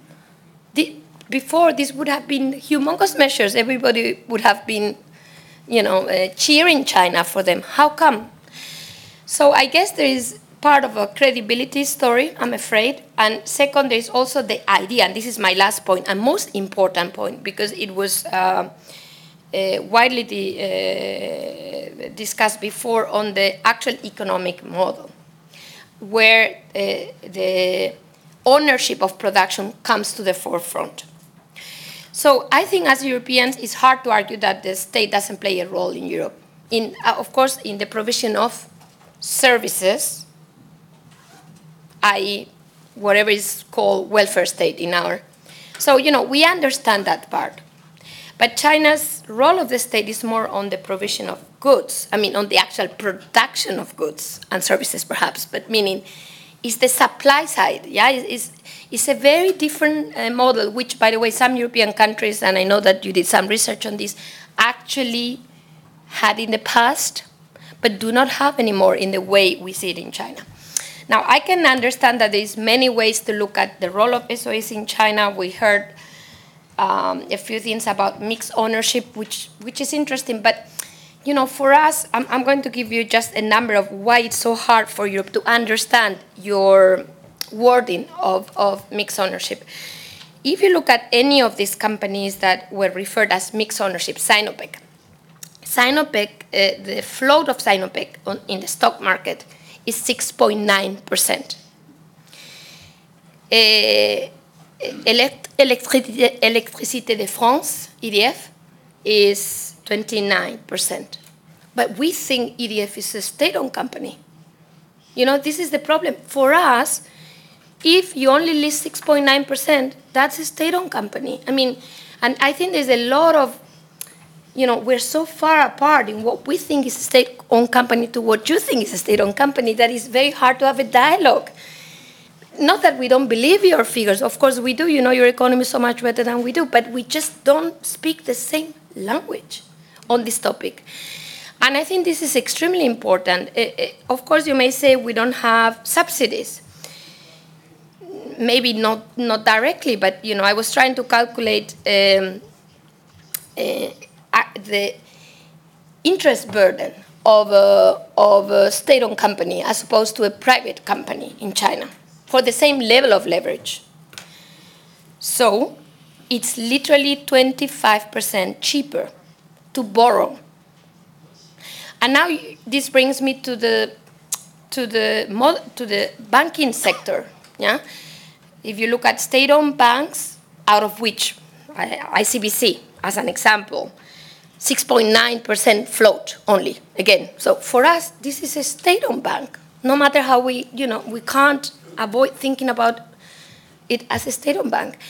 So if we sum all of those state-owned banks, let alone other joint-owned commercial banks, whose float is also well below control, I mean, meaning they're still controlled by local governments, is virtually most of the banking sector in China, most by most, I mean, more than 80%. So, of course, it's easier to get credit. I am not judging the subsidies because, you know, it would be a long story, but I'm just saying with such state-owned companies are two-thirds of listed companies. And then I agree that maybe the employment is less, on the industrial sector is less. But I'm saying, for us European, it's a very state-owned driven, if not dominated, production model. Not welfare, production. So if you ask a European company, would you operate there? It's not only about market access, it's what I'm going to do there. Will I have any chance and this is the ultimate key point, in my opinion, to discuss. Because it would be very arrogant for Europeans to try to change your economic model. I think this is not the discussion, should not be the discussion. But the question is how to accommodate that um, equal footing, how to make it uh, feasible so that Europe sees the benefits of this.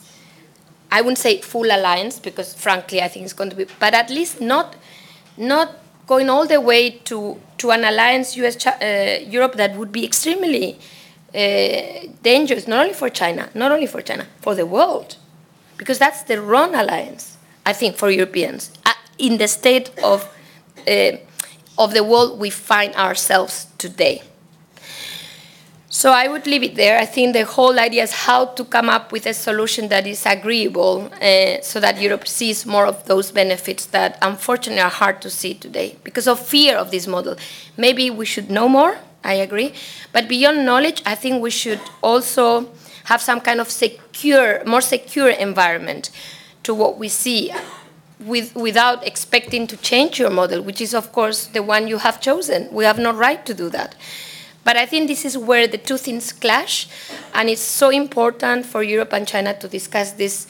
Uh, I would say, uh, you know, it's of the essence to discuss it as soon as possible because we cannot, and this is my last word, we cannot expect multilateralism to come back out of nowhere and, and, and, and basically uh, save us all or save us some, Europe and China. I don't think this is going to happen. So we need to move fast in trying to solve this dilemma of our economic models. Yeah, thank you.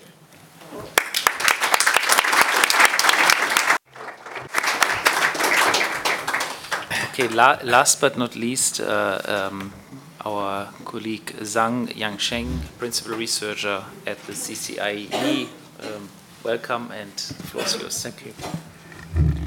Uh, Thank you very much, first of all. This time last year, Wolff and I published, I mean, the four institutions co published a report about the 2020 China EU economic relationship, co building the future. In that report, ladies and gentlemen, CCIEE, together with Bruegel Institute, Chatham House, as as Hong Kong Chinese University. These four institutes mentioned seven recommendations. The first recommendation is that China and the EU are two important parts of the world. We sincerely wish the BIT bilateral investment treaty should be reached as soon as possible. We have observed recently the BIT uh, lists were exchanged. The second recommendation from the report was that China and the EU will, as soon as possible, start the FTA negotiation, free trade agreement negotiation. What we wanted to see is that a high level FTA could come into being. Alicia mentioned in detail very excellently. I mean, the high level FTA does need capacity building. We need capacity building in order to achieve this high level FTA. The third recommendation is to expand bilateral trade and economic cooperation with the help of the Belt and Road Initiative platform. That is to say, China and EU should work together to expand, explore the third party market.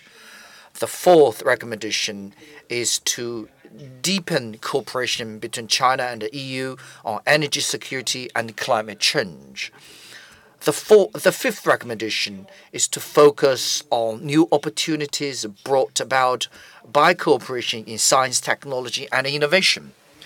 In this regard, to reinforce intellectual property protection is key.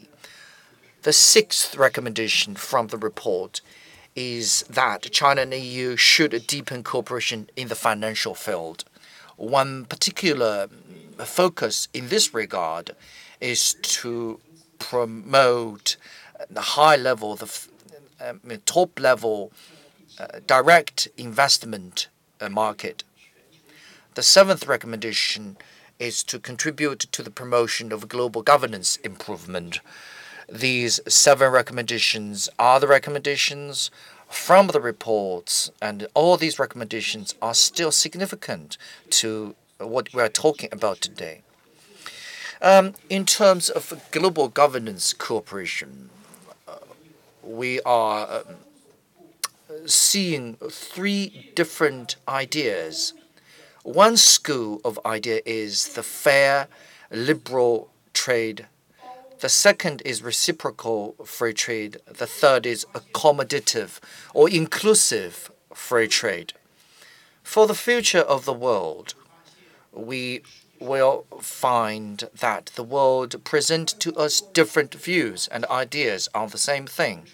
Chinese people believe we are in a change that has never been seen for the past hundred years. This huge change we haven't observed since the 1918. So we could remember what happened in 1918 vividly. Populism and unilateralism, protectionism, what they have brought to the world. Now we are in 2018. What we could see is that economy is stable, economy is going up. Unfortunately, the trade war broke out. I asked myself for three questions. The first question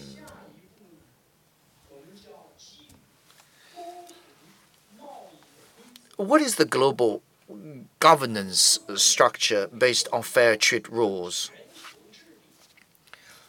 In the future, the global governance is a global governance or America first, or everybody from all countries first. This is my first concern. The second question I ask myself is that if the superpowers are no longer willing to sit on the steering seat, who will provide the global public goods? If we cannot solve this problem, the future of our world will go into disorder. The third question I ask myself is the challenges the rule-based globalization is facing is unfair. It is unfairness. The US people is not happy, UK is not happy, developing countries are not happy. What is the common problem? The common problem is the difficulty of solving the imbalance, the unfairness. With this as a backdrop, we need to think about the world in five years or 10 years? What kind of rules can make us all happy? During the past 10 years, what China did to the world. During the past decade, in 2017, China's GDP accounted for 15% of the world GDP. But the contribution to the world economic growth from China is above 30%. In 2009, China's GDP accounted for 8.5% of the world GDP, but the contribution to the world economic growth was above 50%. During the past 10 years, China contributed significantly to the economic development. What was the price China paid? During the past 10 years, the leverage level increased by 114%. That means the end of 2008, the leverage rate is 141.3%. At the end of last year, the leverage reached 256%. What we could see in the past 10 years, China used leverage to contribute to the world economy. Now, trade war. My understanding of trade war, the interest rate will go up in U.S. Possibly there will be two times of interest rate hike. Next step, U.S. will reinforce its investment infrastructure Trade war, is trade war used to ask China to increase its leverage level? What are the diverging points? Where do we diverge? 40 years of opening up and reform. China has been learning actively. China has been a good learner. and China has been an active participant, beneficiary, and promoter of Western rules. It also it has always been um, practitioner of international cooperation. My question is, where is the problem? Many friends might comment that the Chinese market economy has market distortion non-market economy orientation, intellectual property infringement, compulsory technology transfer, industrial subsidies, and market access issues. All these issues, what are the Chinese people's view?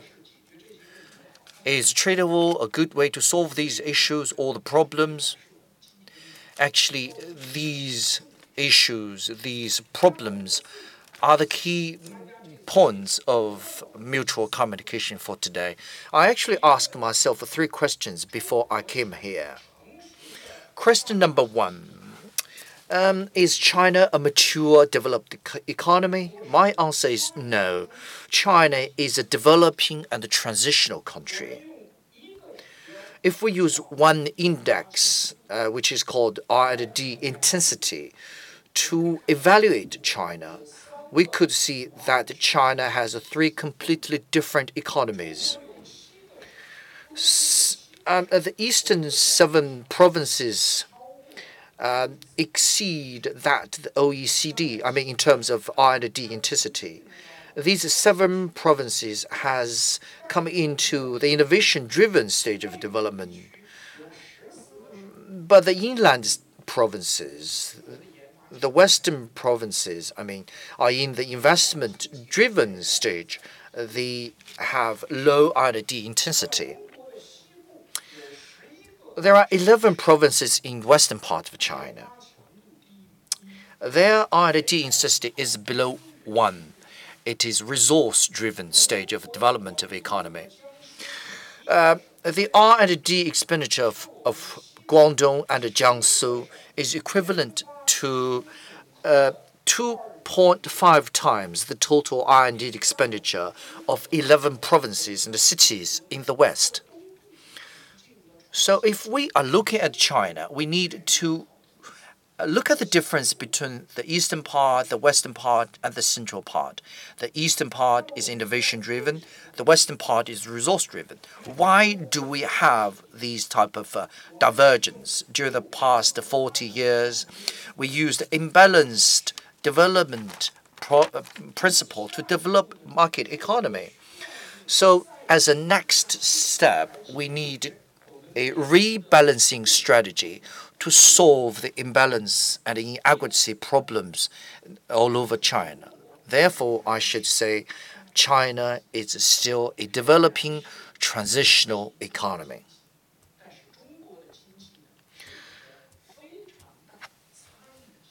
Chinese economy is an economy with huge divergence and differences.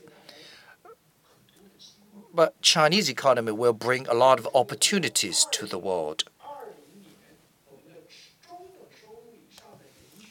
Till 2020, the mid-income population will reach 600 million. Till 2030, the middle-income population will reach 800 million. Chinese economy is economy with high saving ratio, and the number of types of industries is the biggest, I should say. Chinese economy has a huge potential, big re resilience, and a huge room of maneuvering. At present, Chinese economy is transitioning from a export-driven one to a consumption-driven one. The second question I asked myself is that is China a non-market economy oriented? My answer is no. China is a market economy. But the Chinese economy, Chinese market economy is a ecological system. In our market economy, at the age of three, it would stumble. At the age of 12, it would be rebellious. At the age of 18, we are grown up, but we are still immature.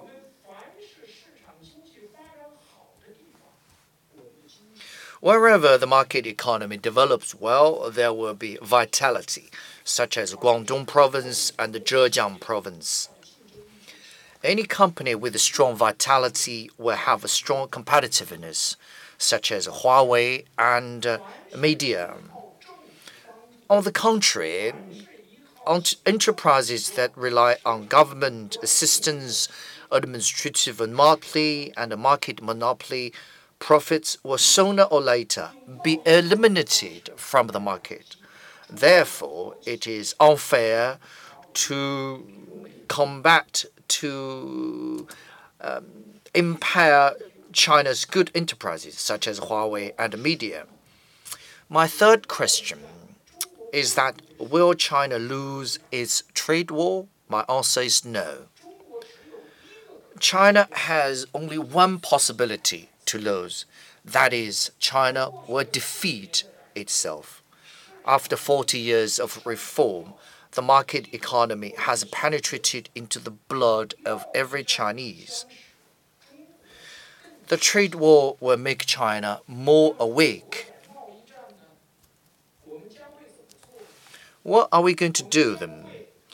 We will strengthen intellectual property protection and promote technological innovation.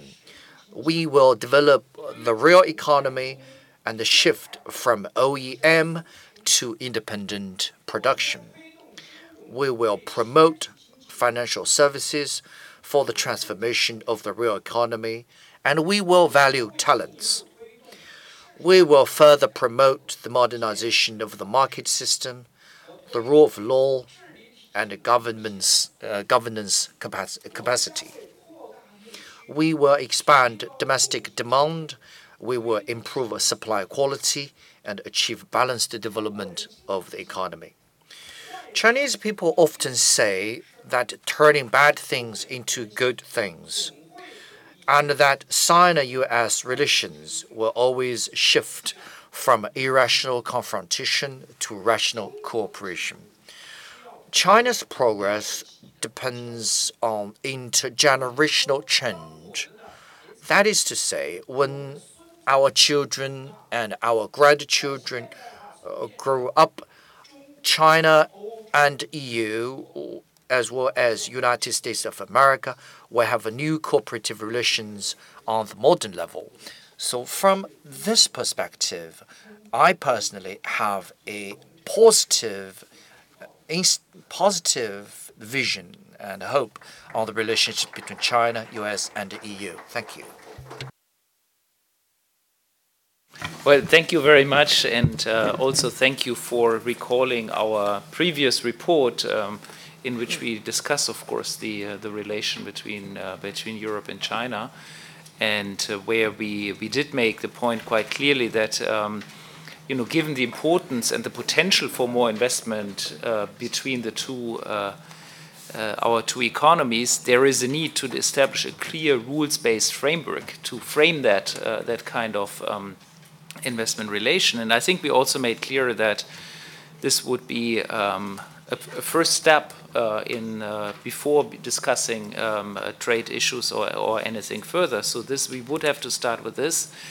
And um, and you know, of course, I think the the report was also quite realistic at the time in pointing to um, the obstacles and the various different views that we have on uh, on our respective economies. I think Alicia talked a lot about, um, of course, the state-owned enterprise issue.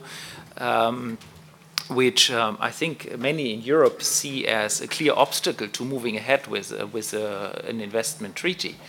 Um, so, so indeed, I think this is very good that you bring it back back again. This is the start of an important discussion, and I'm glad that we can uh, we do have time now to uh, discuss with the very distinguished audience and get feedback, comments, own remarks. Um, we have a number of experts here, both from China as well as from uh, from Europe. And uh, let me let me open the floor. Um, who would like to speak? Um, and of course, I would have to ask you to uh, make your interventions relatively short because we are actually uh, well, I don't even want to say how much. We are 40 minutes behind time, so we only have uh, 40, 40 minutes uh, for this discussion. So the way we do this, I would say we will ask um, each of you to, to really speak very shortly. We collect three, four um, uh, remarks, ideally distributed between Europe and, and China, and then we uh, give, uh, give people um, on the uh, on the podium here also a chance to react, but perhaps we can really, really uh, collect four, five, six remarks and then have a, a round here. Uh, so I see um, Mr. Mr. Yang. Thank you, uh, Chairman. 呃，我是杨小忠，来自中。Um, from uh, PV it's called Tianhe PV Company. The topic for today is how could we achieve win-win through cooperation. From the PV industry, I have a story to share with everybody. Five years ago, because the cooperation between China and EU on PV products um, as there are some conflicts and disputes of the export of the PV. Uh, these issues caused high attention from high-level leaders with the communication between leaders and uh, enterprises. Uh, the price uh, pledge was achieved. We participated in the negotiation of that problem. We have achieved the resolution of that dispute. Five years have passed, we have seen the changes in the EU market of PV. You have observed the changes of the PV companies in China. End of August this year, EU announced that it is not going to um, answer to the producers locally and will stop uh, the anti-dumping treatment of Chinese PV products from China. I still remember when these measures were taken, initially Chinese PV producers commented that these measures are double blade sword.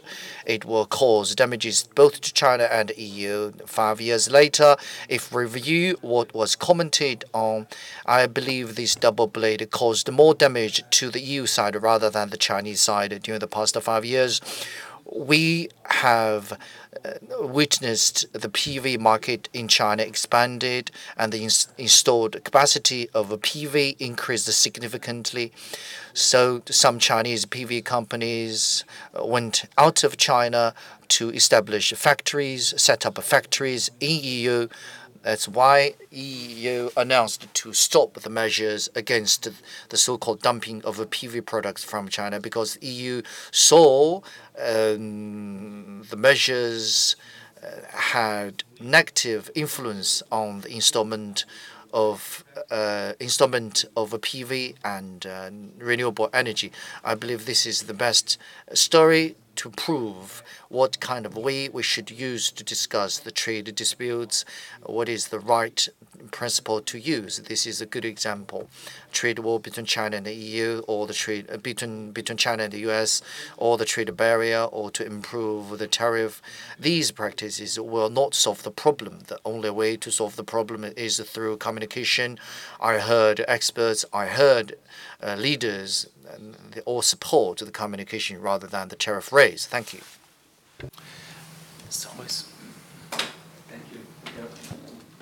Peter Roström of uh, Foreign Office in, in Berlin.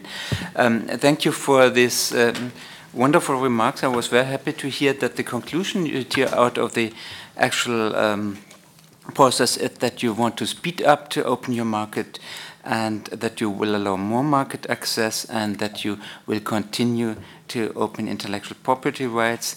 But uh, on the real ground, I don't see this at all. It's not enough to to, to, to lift the obligation for joint ventures. If you really want to speed up, we should see by now something. I don't see anything of this. And um, I have to say I was quite shocked by, by your remarks, Mr. Ruan, uh, that uh, fairness and equality are the, is the language of, of the weak and um, and this is not the language um, which reflect your conclusion that you have to speed up the market. The contrary seems to be the case, that you just want to be strong and uh, not be dependent on other powers. So it leaves me with some, some open questions. I'm sorry to say that. Thank you very much. Next is uh, Mr. Zhang Jianping. Yeah. Uh, I'm Zhang Jianping uh, from Chinese Academy of International Trade and Economic Cooperation. So I just speak in Chinese. Sorry. Uh, Actually, China, EU, US, the three big economies are the most important economies in the world. These three economies decide on the further direction of the world. That's why we're sitting here for this discussion. We sincerely wish globalization can be further developed, a multilateral trade system could be further maintained. I would like to say that some friends from US, some friends from EU, they all believe China is no longer a developing country. China is developed country now. For example, from the perspective of the United States of America, they believe uh, you are taking advantage from WTO. You graduated from WTO. You should not be enjoying the treatment of a developing country. When I carried out communication with my uh, American friends, for example, some parliamentarians and assistants to them, I asked them this question. 99% of U.S. friends believe that China is a developed country. I asked them, what is your judgment criterion? Their answer comes into many folds. For example, you are the second largest economy and you are the biggest commodity exporter. Your infrastructure is more advanced than that in USA. You are a developed country? Yes, you are.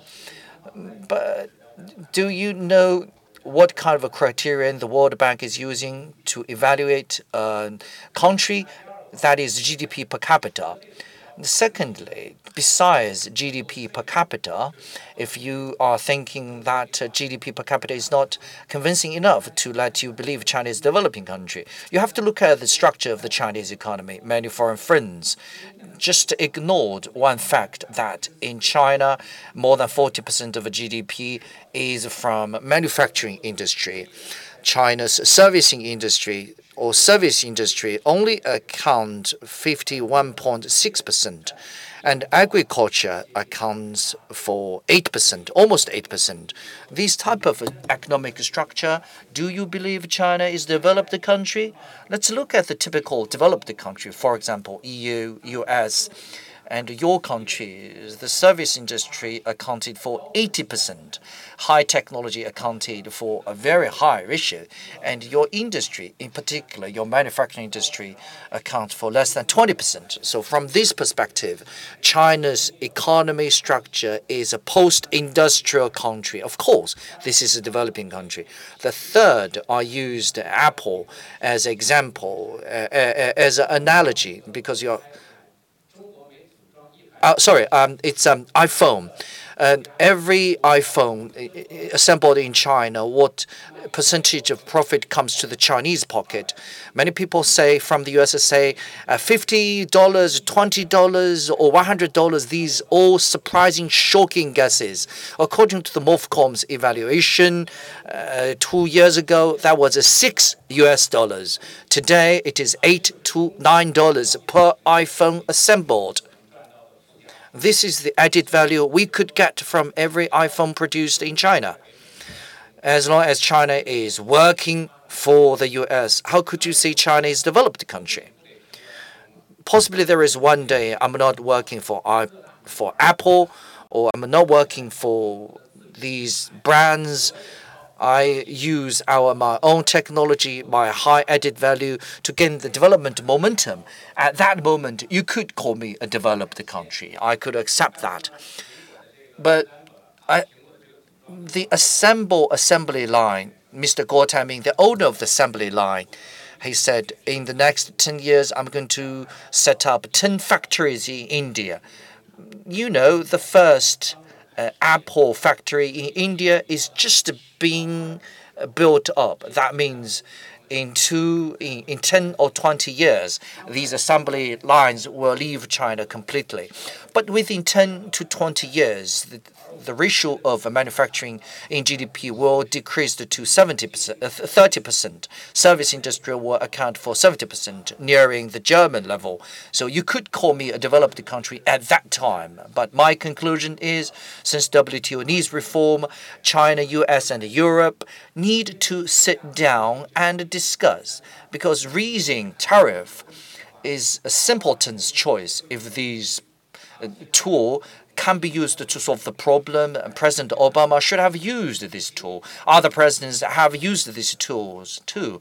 Um, if you use this tariff freeze, this won't work. I sincerely hope U.S. and the EU um, have a patience on China's reform and WTO reform. We need to do things step by step and gradually do it. Much. Um, so our, the next speaker on my list is Harald Waiglein from the Austrian Finance Ministry. Thank you very much, Guntram, and uh, thank you all very much for that very interesting discussion. Now, uh, Guntram mentioned uh, I am Director General of the Austrian Treasury, and for the sake of completion for our Chinese colleagues, I also add that Austria at the moment has the presidency of the European Union. Now, uh, let me reflect a bit upon how cooperation with China looks from the perspective of the Ministry of Finance. And here I would say there are three issues two that we already talk about and discuss, and the third one may be a bit unusual. We don't discuss it at the moment, certainly not in ministries of finance, but I believe it will have uh, a positive impact in the longer run if our cooperation works out well or less well. Uh, the first one is the opening of the financial sector. And I was very happy that uh, the recent, mention, uh, recent measures were already mentioned. Uh, in fact, the very day they were mentioned, we were having a meeting here in Brussels uh, amongst colleagues where we discussed potential barriers to Chinese investment in, uh, in the European financial sector just because there is no reciprocity. And many colleagues around the table were saying, why should we open up our financial sector to companies where we don't really know uh, what is the political objective, what's the strategic objective behind it? And uh, furthermore, where our own banks, when they want to expand into China, do not have the same opportunities. So reciprocity is a big issue that is discussed in Europe. Um, and I think you should take this as a compliment because it means uh, we see China as a developed nation, and that is a compliment. We would never dare to call China a developing country these days. But that also means we hold you to higher standards. Uh, the second one is transparency of official debt. Um, we have a great uh, forum for creditor coordination, uh, the Paris Club. And there's an increasing sense that, especially in Africa, uh, we are having more and more problems with countries, and Zambia is the latest example, where we don't know how much China is lending to these countries. We don't know how that will work in a potential restructuring. And that is, it's not good for stability and it's not good for trust because the Paris Club is an instrument where everybody needs to trust each other. We are open uh, about uh, uh, our outstanding debt. And when there's a restructuring, we coordinate in a way that is beneficial for all. So uh, it would be hugely helpful if in the future China could uh, uh, decide to join the Paris Club so that we can have that kind of cooperation. The third one is an issue that is not discussed at all at the moment, and I think, first of all, it's, it's very new to European ears, it's only just starting to be reported, and secondly, the, all the things that come out of the United States are just so horrible that people just wouldn't bother discussing China at the moment. But it's the situation of the uh, Uyghurs in China if we come to a level where we deal with each other eye to eye uh, uh, between civilized nations, there will be a backlash in Europe at a certain point because European media, European society just will not take us trading with you if one million people are in internment camps and undergoing re education. It simply cannot happen. We don't have this backlash at the moment because people focus on other things, but it will have an effect in the longer run. So this would be my take. Thank you very much uh, for the very clear words. Um, and my next speaker is Mr. Zhong Liang. I want two aspects, two points, simple, very brief. First is how could we look at the impact of trade war on the world? According to IMF's forecast, uh, 5% of GDP. At present, the world economy is a big vessel. It goes well because one country takes one special policy and the ship rocks and rolls. There is a huge risk. Not just the parties involved, other parties will be involved. In the whole process, US will suffer too. According to the statistics, the trade deficit expands. American people will pay more to buy products. So from this perspective, we have a very important idea. Trade war seems to be unilateral, but the inf influence is global.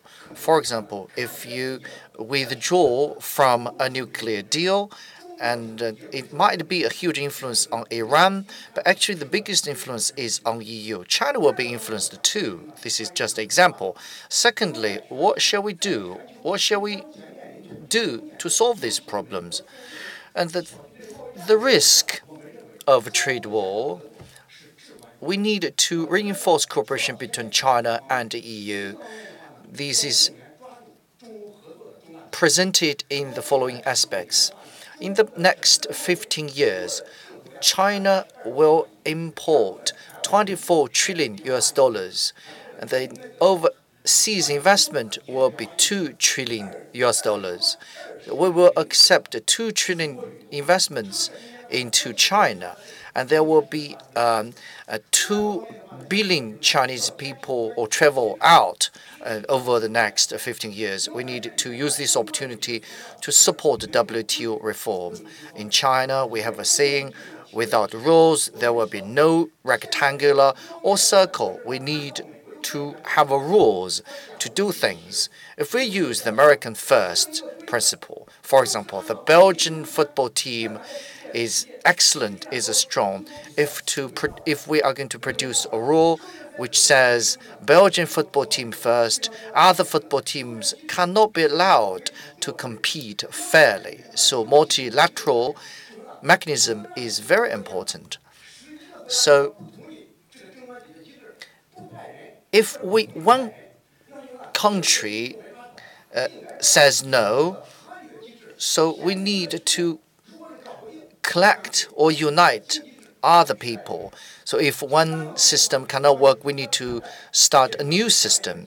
Secondly, what we're going to do, we're going to deepen our reform and perfect our market system. After the 40 years of opening up and reform, we are trying hard to learn market economy rules. Unfortunately, many people say Chinese economy is not a market economy. Do we do we see any other modes that are more effective than market economy? I believe the road the Chinese economy took is the market economy road. This road is going to be expanded. I think EU should be the first to recognize China's market economy status. So this is a way to oppose multi to, uh, protectionism. Fourthly, the cooperation in terms of financial industry. There is a huge potential between China and the EU. China has been supporting the stability of EU euro exchange rate. We support your settlement system. We support more roles done by euro. China and the EU cooperation in institution uh, cooperation. Uh, some experts say you don't have a clear understanding or a clearer picture of the proposal. That means 51% of the controlling share in a bank or a financial institution. In the next steps, these stock connect or bond connect will be expanded into Europe.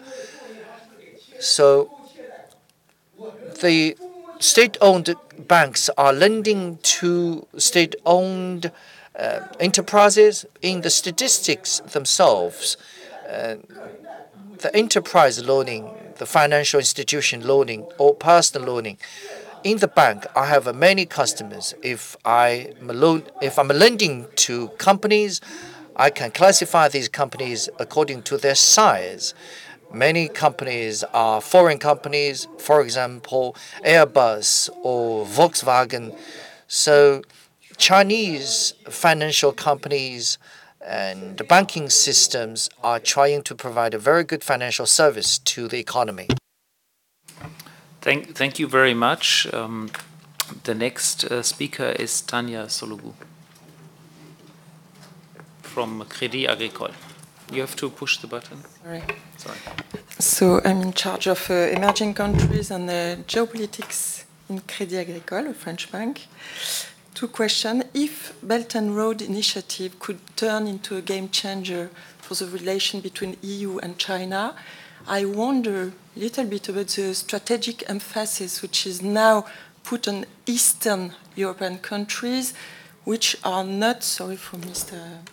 Ceballos Baron, behind uh, the traditional view of EU from the point of view of uh, democracy and uh, and uh, trade openness. So it can be something complicated to deal with for EU.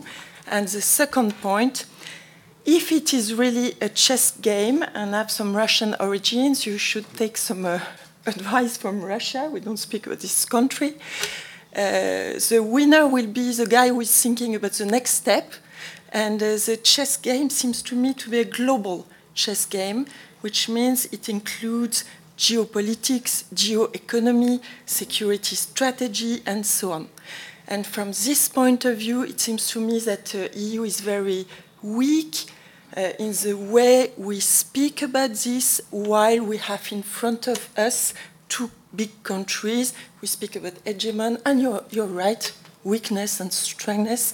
Uh, who have uh, included the new way to speak a global strategy, which means we will go from trade to Taiwan to other subjects. So maybe we have to change the, the, the, to integrate geoeconomy in economy and strategy. Um, the next speaker, I think, is Mr. Zhang Weiwei, indeed. Thank you, Chair. Uh, I will just make a few brief comments, perhaps in English directly. And uh, first, concerning China's economic model, uh, it's officially called a socialist market economy. I would describe this as a mixed economy. Actually, it's not perfect. Uh, we are constantly trying to improve it. We call reform, reform, and reform. But on the other hand, you know, uh, the famous slogan of Chairman Deng Xiaoping was seeking truth from facts. You know, China is the only country, arguably, that's not falling into the financial crisis in 2008. I told my American friends, actually, when the crisis occurred, the U.S. Financial Secretary came to China. I was literally begging China for help because they want to issue treasury bonds, including those from IMF and China have to take the lead to buy, otherwise others don't buy. So in this, the China model has saved, in a way, the Western capitalist model, whatever market economy. So in all fairness, I think if you see the, the impact has produced, that China is the only country that can avoid financial crisis. And I told my American friends, from our uh, studies, most probably within three years, there'll be another financial crisis really are so disagreed with Chinese model, don't come to China for assistance next time when the crisis occurs. Yeah, that's my very direct opinion. Second, concerning China's political system, because quite a few mentioned the uh, Chinese political model. Um, you know, I had a debate with Professor Fukuyama, the author of The End of History, exactly seven years ago. I made two predictions. Now, turned out to be more or less accurate. One is I said, because at that time Arab Spring occurred, I said Arab Spring will become Arab winter. Yeah, I made this pre prediction when Egyptian Spring occurred. Now it become a winter. So I think whether Europeans should reflect on this as well, this kind of enthusiasm to promote the Western style democracy to non-Western countries And perhaps also it's advised that you could also think or consider a bit the opinion from Chinese experts. We seek truth from facts. I've been to many Arab countries. I think if you elect, have one person, one vote, you're going to elect Islamic government. It's not a value judgment, good or bad, but they do not know how to do modernization. In other words, if the European had listened to our views, perhaps could have avoided this, this refugee crisis. That's my another comment, bold statement. I made another prediction. Bill Fukuyama said you have to conduct political reforms, eventually move to one multi-party system, one person, vote. I said, hold on. I said, China needs political reforms, but United States also needs political reforms. Actually, my concern not about Chinese political system, but reforms going on all the time. My concern about the American political system. So I made another bold forecast. I said, without substantial political reform, U.S. may elect president worse off than George W. Bush. Yeah. This uh, debate was published in the year 2011 in political uh, uh, perspectives, new political perspectives of the United States magazine. In other words, uh, for instance, if I try to summarize Chinese political system, in the West it's about election. The Chinese system about selection plus election. A top leader, one of top seven members of the political bureau, has to govern at least 100 million people before came to the top position.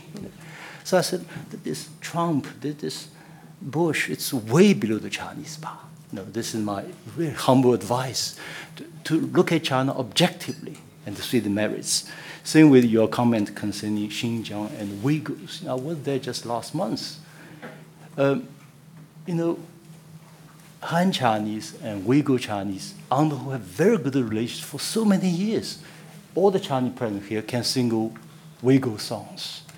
Uyghurs speak their own languages you look at other ethnic groups in Europe or in the United States, how many of them can sp still can speak their languages? You know? And uh, um, I really doubt your, your data, very much so.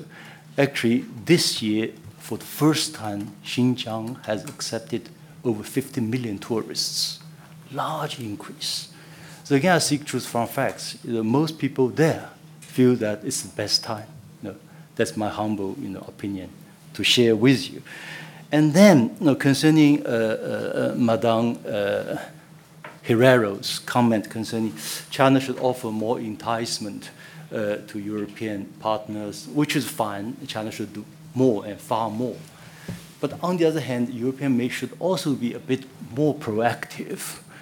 After all, you know, we're not waiting there, you know, for, for you to come. It's uh, I'll tell you, give you a simple figure. In the first half of this year, China's domestic consumption contributes to 80% of China's growth. It's the world's largest consumer market. The United States will fail in its trading war. If you lose the world's largest market, consumer market, your company will become second-rate company. And uh, furthermore, this this uh, consumer market, $6 trillion, is calculated in US dollars. If you calculate it in purchasing power, it's much bigger. Yeah. For instance, mobile payment, China now is already 50 times of the United States. It's vast, you know, expanding consumer market.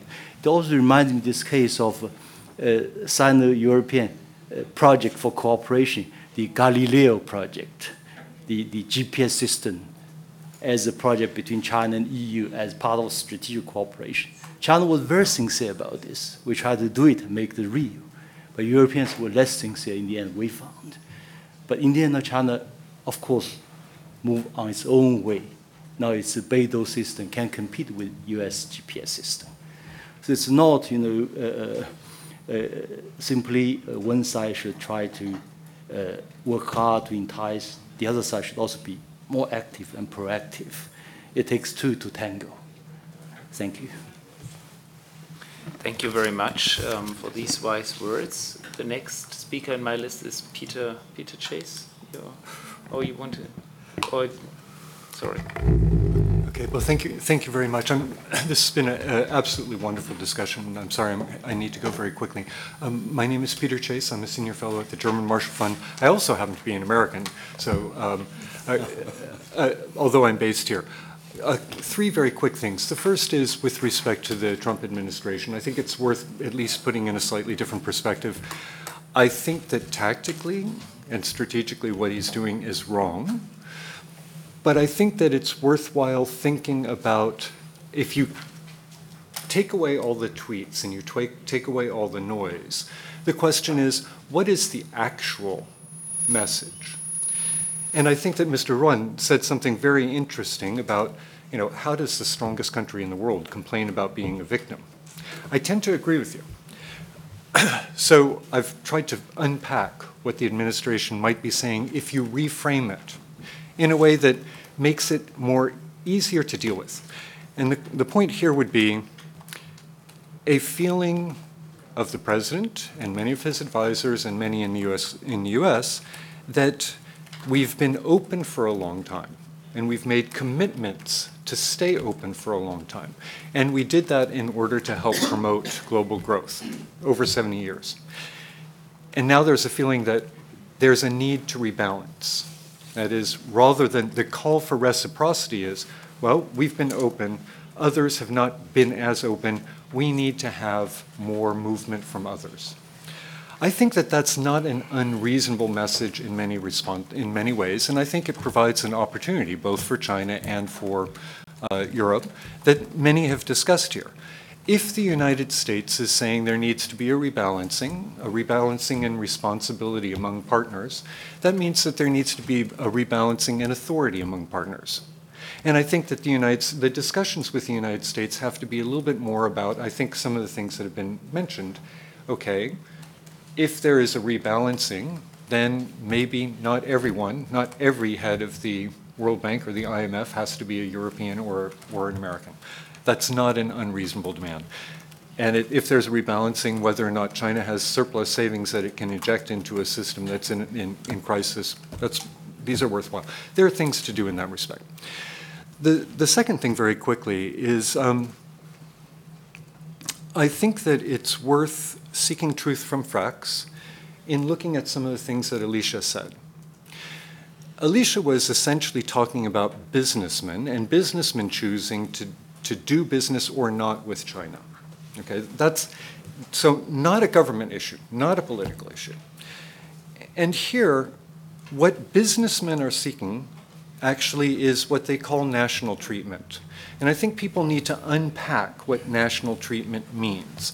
And what it means is that government measures do not, do not discriminate between companies simply based on the nationality of the passport of the owner of that company. And this goes to China's state owned enterprises, state directed. The question is if in a system there is a, a, bias towards providing goods and services, either from the government or from government, uh, measures that government uses that affect the way players operate, that go against non domestic businesses, then even if it's the largest consumer market, it may not be worthwhile to try to co- compete in it. So, and I think that this is this is not a political issue. It's just looking at what businessmen are looking for. They're looking for, and I think Alicia said this very nice, very properly, national treatment.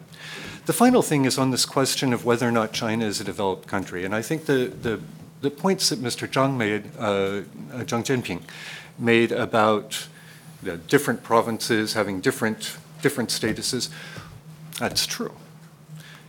It's also true in the United States. It's also true in Europe.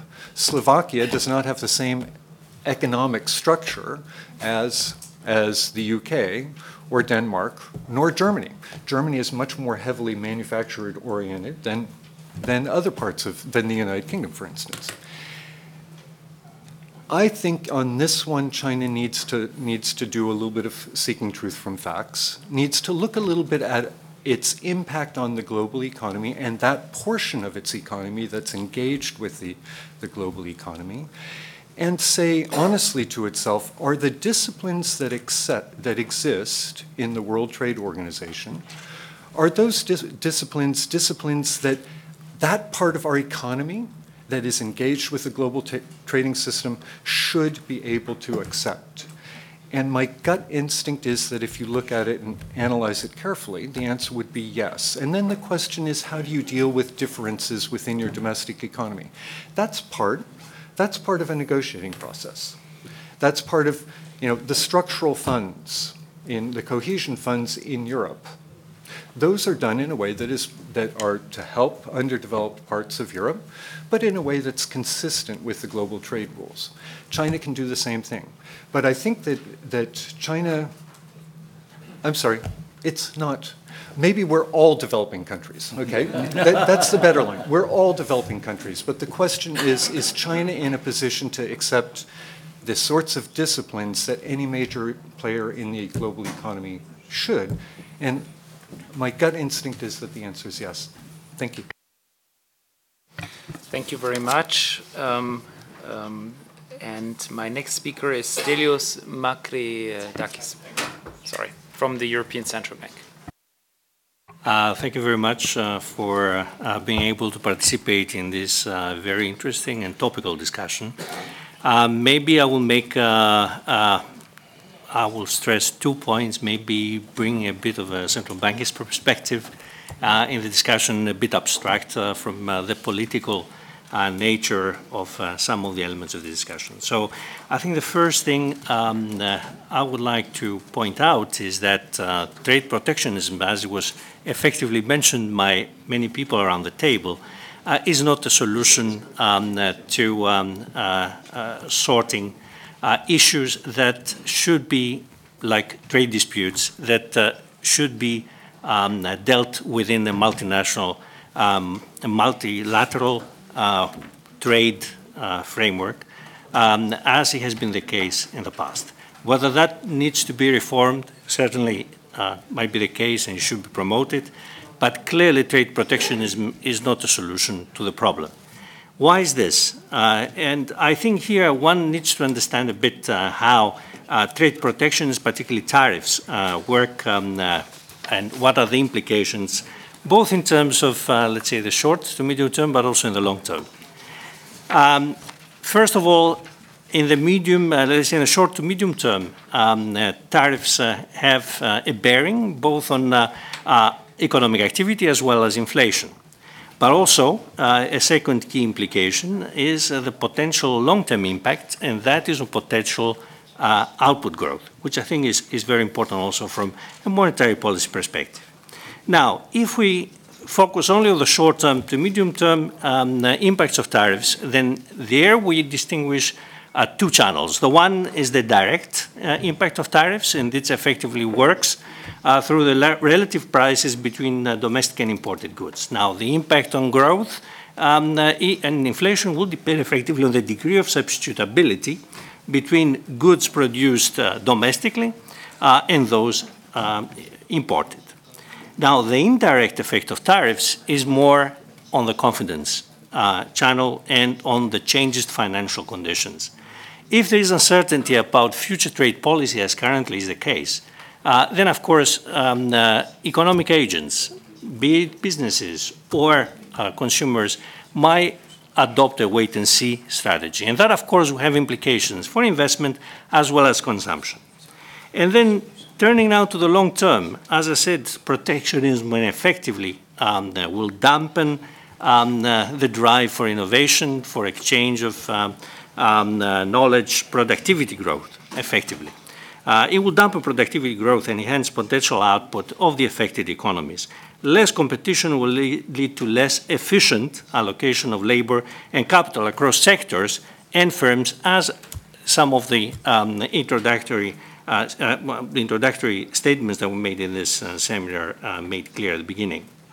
Now, another element that I want to stress, uh, just to close, is basically that protectionism, um, uh, or if you like, the raising of tariffs um, uh, by unilaterally by one country, which is re retaliated by others, um, will effectively harm also the country that initiates the process. We have carried out, uh, for illustrative purposes, uh, policy simulations using uh, uh the ECB models. And uh, we simulated um, uh, a scenario according to which the US raises, let's say, tariffs by 10%, um, both on final and intermediate goods for all trading partners. And those respond um, with equivalent tariffs on US exports, but not vis a vis each other. In such a, a, scenario, and abstracting for the assumptions that actually underlying the scenario, um, uh, effectively the economy imposing the tariffs, in this case the US, uh, it, it will see real economic activity to um, uh, be reduced by as much as 2.5 um, uh, percent uh, relative to the baseline, so no tariffs, only the first year.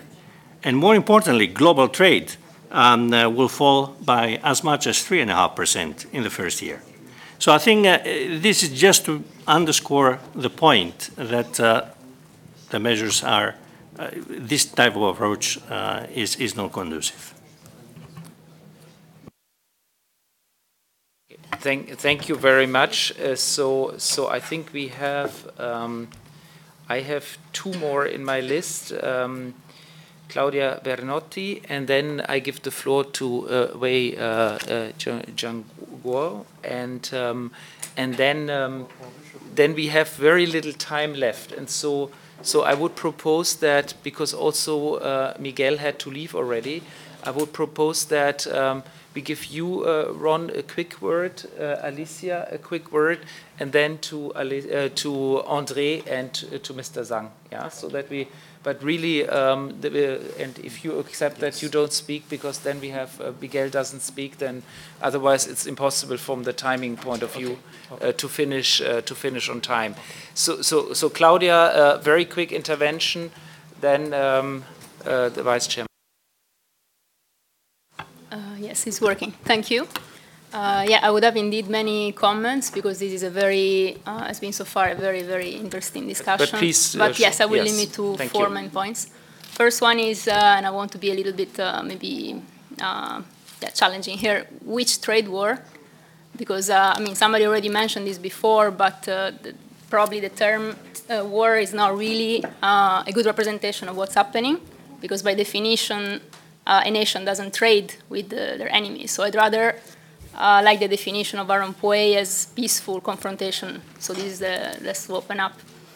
Uh, a second point, uh, and, and, here I also share some views of previous panelists, is that uh, so-called trade wars do not have winners.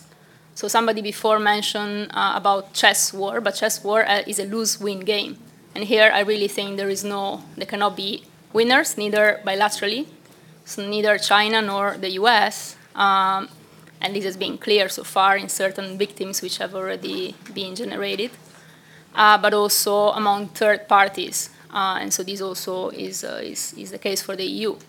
And uh, before also Bruegel study, I think, mentioned that uh, the impact on per capita GDP of this uh, so-called trade war will be 3 to 4 percent of the GDP per capita of each of the three blocks. So that's another point. And then I share uh, the views of Alicia and also uh, Vice Chairman Zhou in saying that this is beyond trade. It's not just about reducing uh, the trade deficit, but it's about uh, domestic politics. I mean, Trump is clear needs to ensure voters for the midterm elections, and that means uh, to to also uh, decrease this deficit. But then also it's about indeed the containment of of the China's rise. Though I do not believe that tariffs are the are the good way to do so but actually would uh, create the opposite effect, and that is to create even more urgency for China to advance its goal of the Made in China 2025. And then, very last point, uh, and where is the EU in all this? Is in the middle, as Alicia mentioned. Um, on one side, it shares uh, with China the idea to um, to develop this trade multilateralism to protect it. But on the other side, uh, there are some shared concerns with uh, also, of course, with um, with EU, US vis-a-vis China. But I would say here that the objectives are very different because while the EU really seeks more reciprocity and greater access for European companies doing business in China, the US, Trump, I think, has a very different vision. And here I would just like to read uh, late, latest uh, no, uh, we, tweet. I, think we, uh, we have to skip that. Yeah. Uh, if you, uh, please Okay, just about. Yes. Apple. Uh, basically, how he's saying that uh, uh, with the tariff, of course, Apple will be penalized. The solution should be Apple should move the production back to the US. So it's a, the final argument here is really to change completely uh, the supply chain, the supply uh, out chain, of yeah. China. Thank, So thank you very much, Mr. Vice Chair. 我想用两分钟时间 I would like to respond to the comments from our European friends. First of all,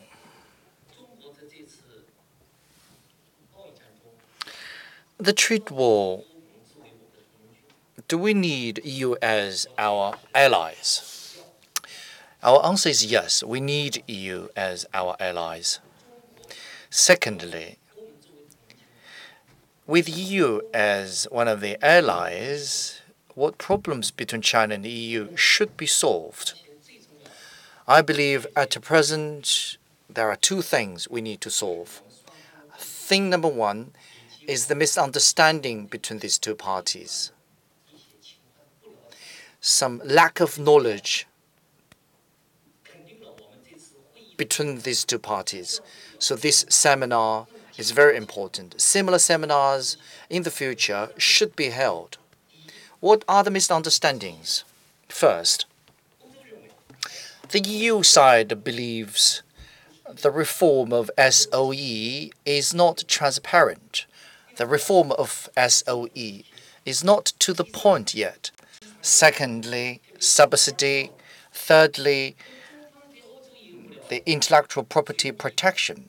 On the other hand, China has misunderstandings on EU. For example,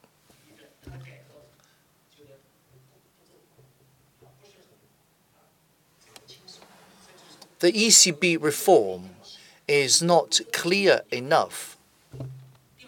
Secondly, Chinese people believe in the trade war between China and US. EU does not present his ideas clearly on which side EU stands. Thirdly, as a next step, what is the future? Uh, what is the next step of EU development?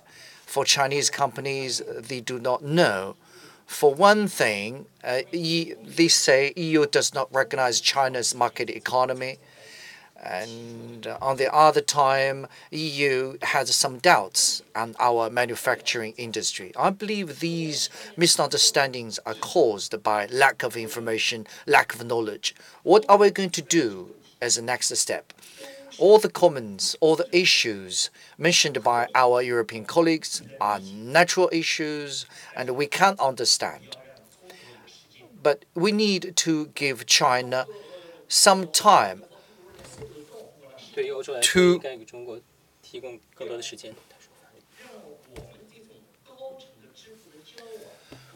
the exchange and a seminar like this should be reinforced.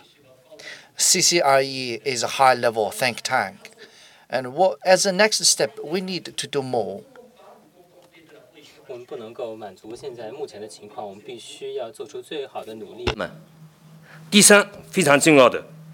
Thirdly, what is more important, we need to work hard after this seminar to produce something specific. For example, our reform and uh, opening up. Alicia mentioned what the definition of a state-owned enterprise. What is the level of operation? What is the next objective of this company? The definition of state-owned enterprises. This is a very good beginning of the seminar, and we need a lot to do after the seminar. Thank, thank you very much, and of course, um, also from my side, I want to extend my thanks for um, this good exchange and um, the importance of um, exchanging information. That is absolutely crucial, and so I think it's, it's very important for this event to have had the chance to discuss. But we still have four speakers, so you really have. I mean, we have ten minutes, which means you have one minute, one minute, and then here we have three and three, and then we are done. Okay, so one minute, please. Well, thank you very much. Um, one minute, uh, two observations, very briefly. First one is about BRI. The other is about Xinjiang. Um, well, people have a question about BRI. It's a very legitimate concern. The question is not what is the BRI itself. It is what is a motivation for China to propose this BRI. Let me show you this. Uh, there is a saying that is to say what you are uh, be careful what you are wishing for. It might become true. Because for years, American friends, European friends tell China, you're already a number two economy. You, sh you should not be a free rider anymore. You should shoulder greater responsibility. So that's why China has to make some proposal to demonstrate that China is a responsible stakeholder. We like to do more for the rest of the world. And now this morning discussing about China, whether it's a developing country or developed country, I take the, the developed country narrative as a compliment. But this is also be careful what you are wishing for. It might become true. China will become a developed country, giving us uh, some more time. Very briefly about Xinjiang. Uh, three weeks ago, my institute has co-organized a conference, a big conference in Kashgar University, which is a uh, border city quite close to Pakistan. The people out there told me it won't be possible if we do this kind of conference one years ago, even two years ago. But now it's possible. People feel safe out there. So some necessary measures been taken to curb the terrorists and also extremists to stabilize the Xinjiang is quite necessary. Thank you very much. Thank you very much, Alicia. The reflection maybe not very positive since we are at the end of our event, so I wonder whether you should have given me the floor. But really, as I hear ourselves, so we're supposed to be experts, and we don't agree. We do not agree on how we see things, which is very worrisome because, of course, much more work needs to be done, but we don't have time. We really don't have time. I mean, I hear uh, and rightly so. I mean, I, I understand where China is coming from. China needs time to accomplish what China has been thinking China should be as China was. So there's nothing wrong in being what you were. I mean, you have all the right to be what you were. But the problem is the world, and the US in particular, is not ready to, to, to give you that time and, and that and, and thus I think it's very, very worrisome that we don't agree on, on very basic principles on how we see each other. Because at the end of the day, and I agree fully with Claudia, I mean, not the, not the flow. I know that China will, ha- will be the largest, as I said, if not already, consumer market in the world. But so far, it's not for us. It's not for us. We have a trade deficit with China, no matter how big your market is. I know bilateral trade deficits don't matter, but, but at the end of the day, for business people, they do matter. And this is why I'm really thinking that we need to really listen to each other with open minds because we don't have time to you know to keep on thinking that the other is wrong or i really don't think we have time because this is a structural change in the global economy and we need to rush that's the only thing i can say um, so, so now we have our thank you, our two uh, concluding uh, remarks by um, Bruegel Senior Fellow André Sapir and then uh, uh, Zhang Weiwei. Thank you. Uh, I will try to make um, five uh, five points. Uh, I will certainly not attempt to, to summarize such a such a rich discussion, and especially not in in three minutes. But uh, it seems to me, point number one, I think uh, everybody, uh, everybody agreed, uh, and that's the title of the, uh, of, of the seminar. This, is not a, this was not a seminar about China and the EU. This was a seminar about China, the US, and the EU.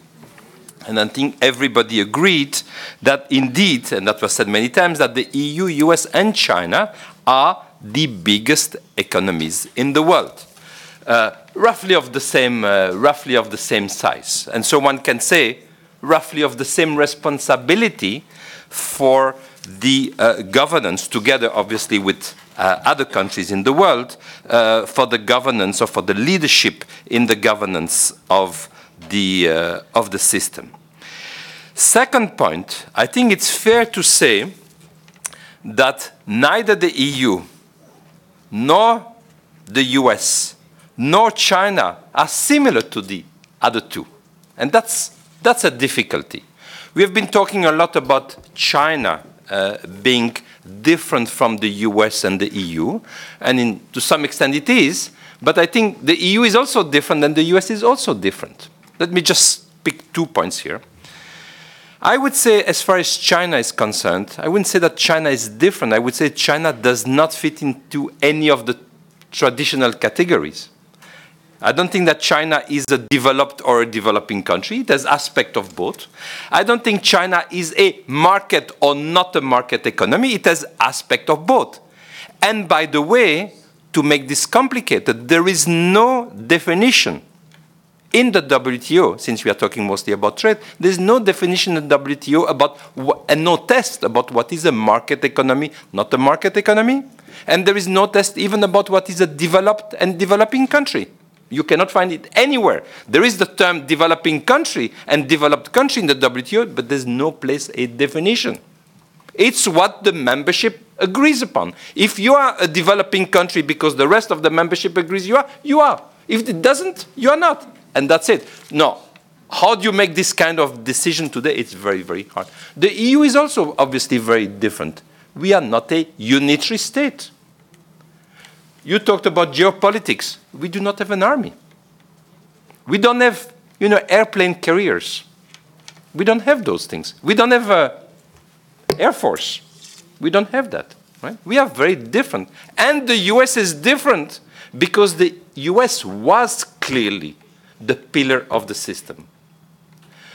So we're in a very, very complicated situation. We need to find a way to deal with this. Now, this, I think, leads to my third point. I think there's no doubt. You spoke about unfairness. Everybody sees unfairness in the system. This is a very bad situation. I would very much agree with Alicia. We are, I think, in, in a difficult situation because it's understandable that China does feel that the system is unfair. We are, we made a high test for China to enter into the WTO. W, you know, China was upset. It was treated much more harshly than any other country that acceded to the, to the WTO. We are upset because we feel that our expectation has not been met, that you would have changed the way we thought, maybe naively, that you would change. And so everybody thinks you think we are unfair, and we think you're unfair. Everybody is thinking that everybody else is unfair in this. And the US now is behaving in an unfair manner. So I think we need a little bit of calm here and, uh, and rapidity.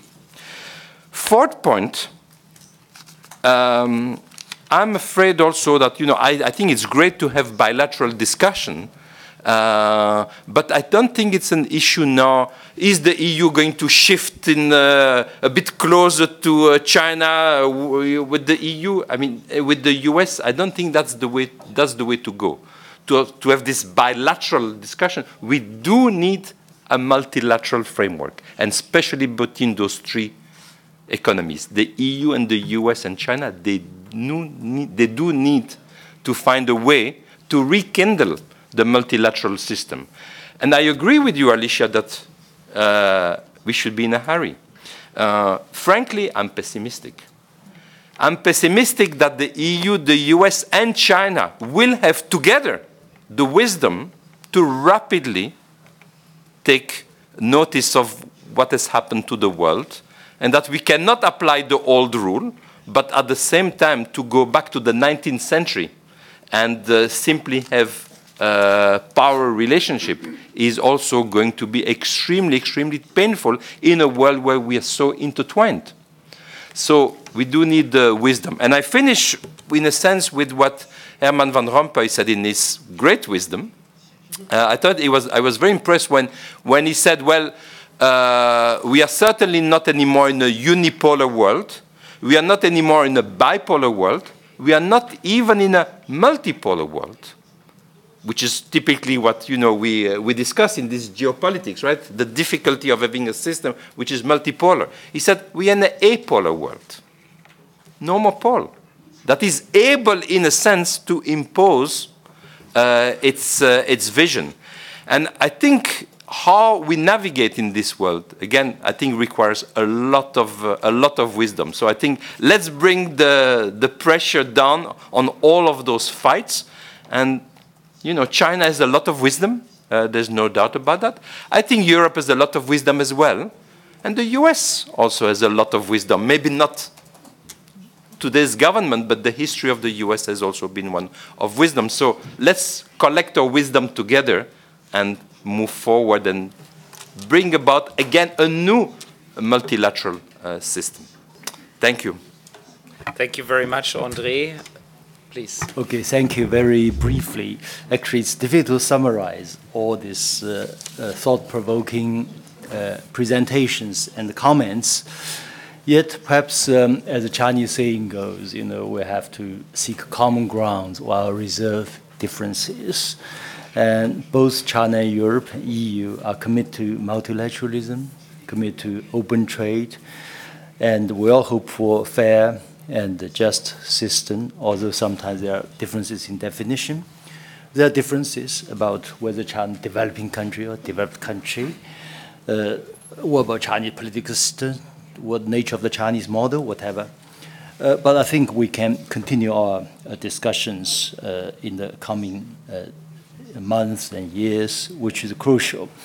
And I think uh, you know, Mr. Zhou Xiaochuan mentioned a very good point. You know how to assess the United States. Uh, you may think two scenarios. One is, um, say, it will still embrace multilateralism, but under different rules. The other is simply to abandon multilateralism. So these are the, I think, two profound, profound questions for both sides to consider. And I really counsel our European uh, uh, colleagues here. You know, China is one of the very few countries that have been consistent for decades in support of the EU and European solidarity. Within the stronger the union of EU, the better for Europeans for global peace. And this is crucial. As a political scientist, from my study of the American strategy, is to undermine. Yeah. Uh, for instance, I'll give an example. You know, uh, again, I prefer to offer some counsel, which you may listen or not listen. If you look at the crisis in Ukraine, yeah, it's not in the European interests, to my mind. You know, the fundamental interest in the, to my mind, in the Mediterranean area. For instance, if you look at the size of the population in Africa, very soon, you know, in 20 years, there'll be four times of the EU population. Yeah. You have to promote development there, peace there. So China's grand project, Belt and Road, we can, as uh, uh, Mr. Zhang mentioned already, both sides agreed on cooperation in third countries. This is something we can do, do big, you know. And uh, just an example, uh, just one final word about Belt and Road Initiative. You know, uh, this shows also the, uh, you may say, cultural differences between uh, Chinese mentality and European mentality. For the Europeans, they prefer you prefer very solid, specific rules, rule of law, and then you follow these rules. You go to invest investor country, you know the rules clearly. The Chinese mindset is um, if we summarize Chinese model, it's uh, experimental, it's gradual, it's cumulative. We don't have a roadmap for uh, Belt and Road Initiative yet, but we have a compass. It's about which direction to move, about mutual links and connections, about infrastructure. And we believe that, say, a decade or more into the future, this roadmap will appear, just as uh, the Chinese economic model, socialist market economy, did not appear until 14 years into the reform and opening up since 1978. So if we can grasp these differences between the two sides in terms of culture and philosophy and, and, and way of thinking, then maybe we can better appreciate each other's positions and seize the opportunities. Thank you.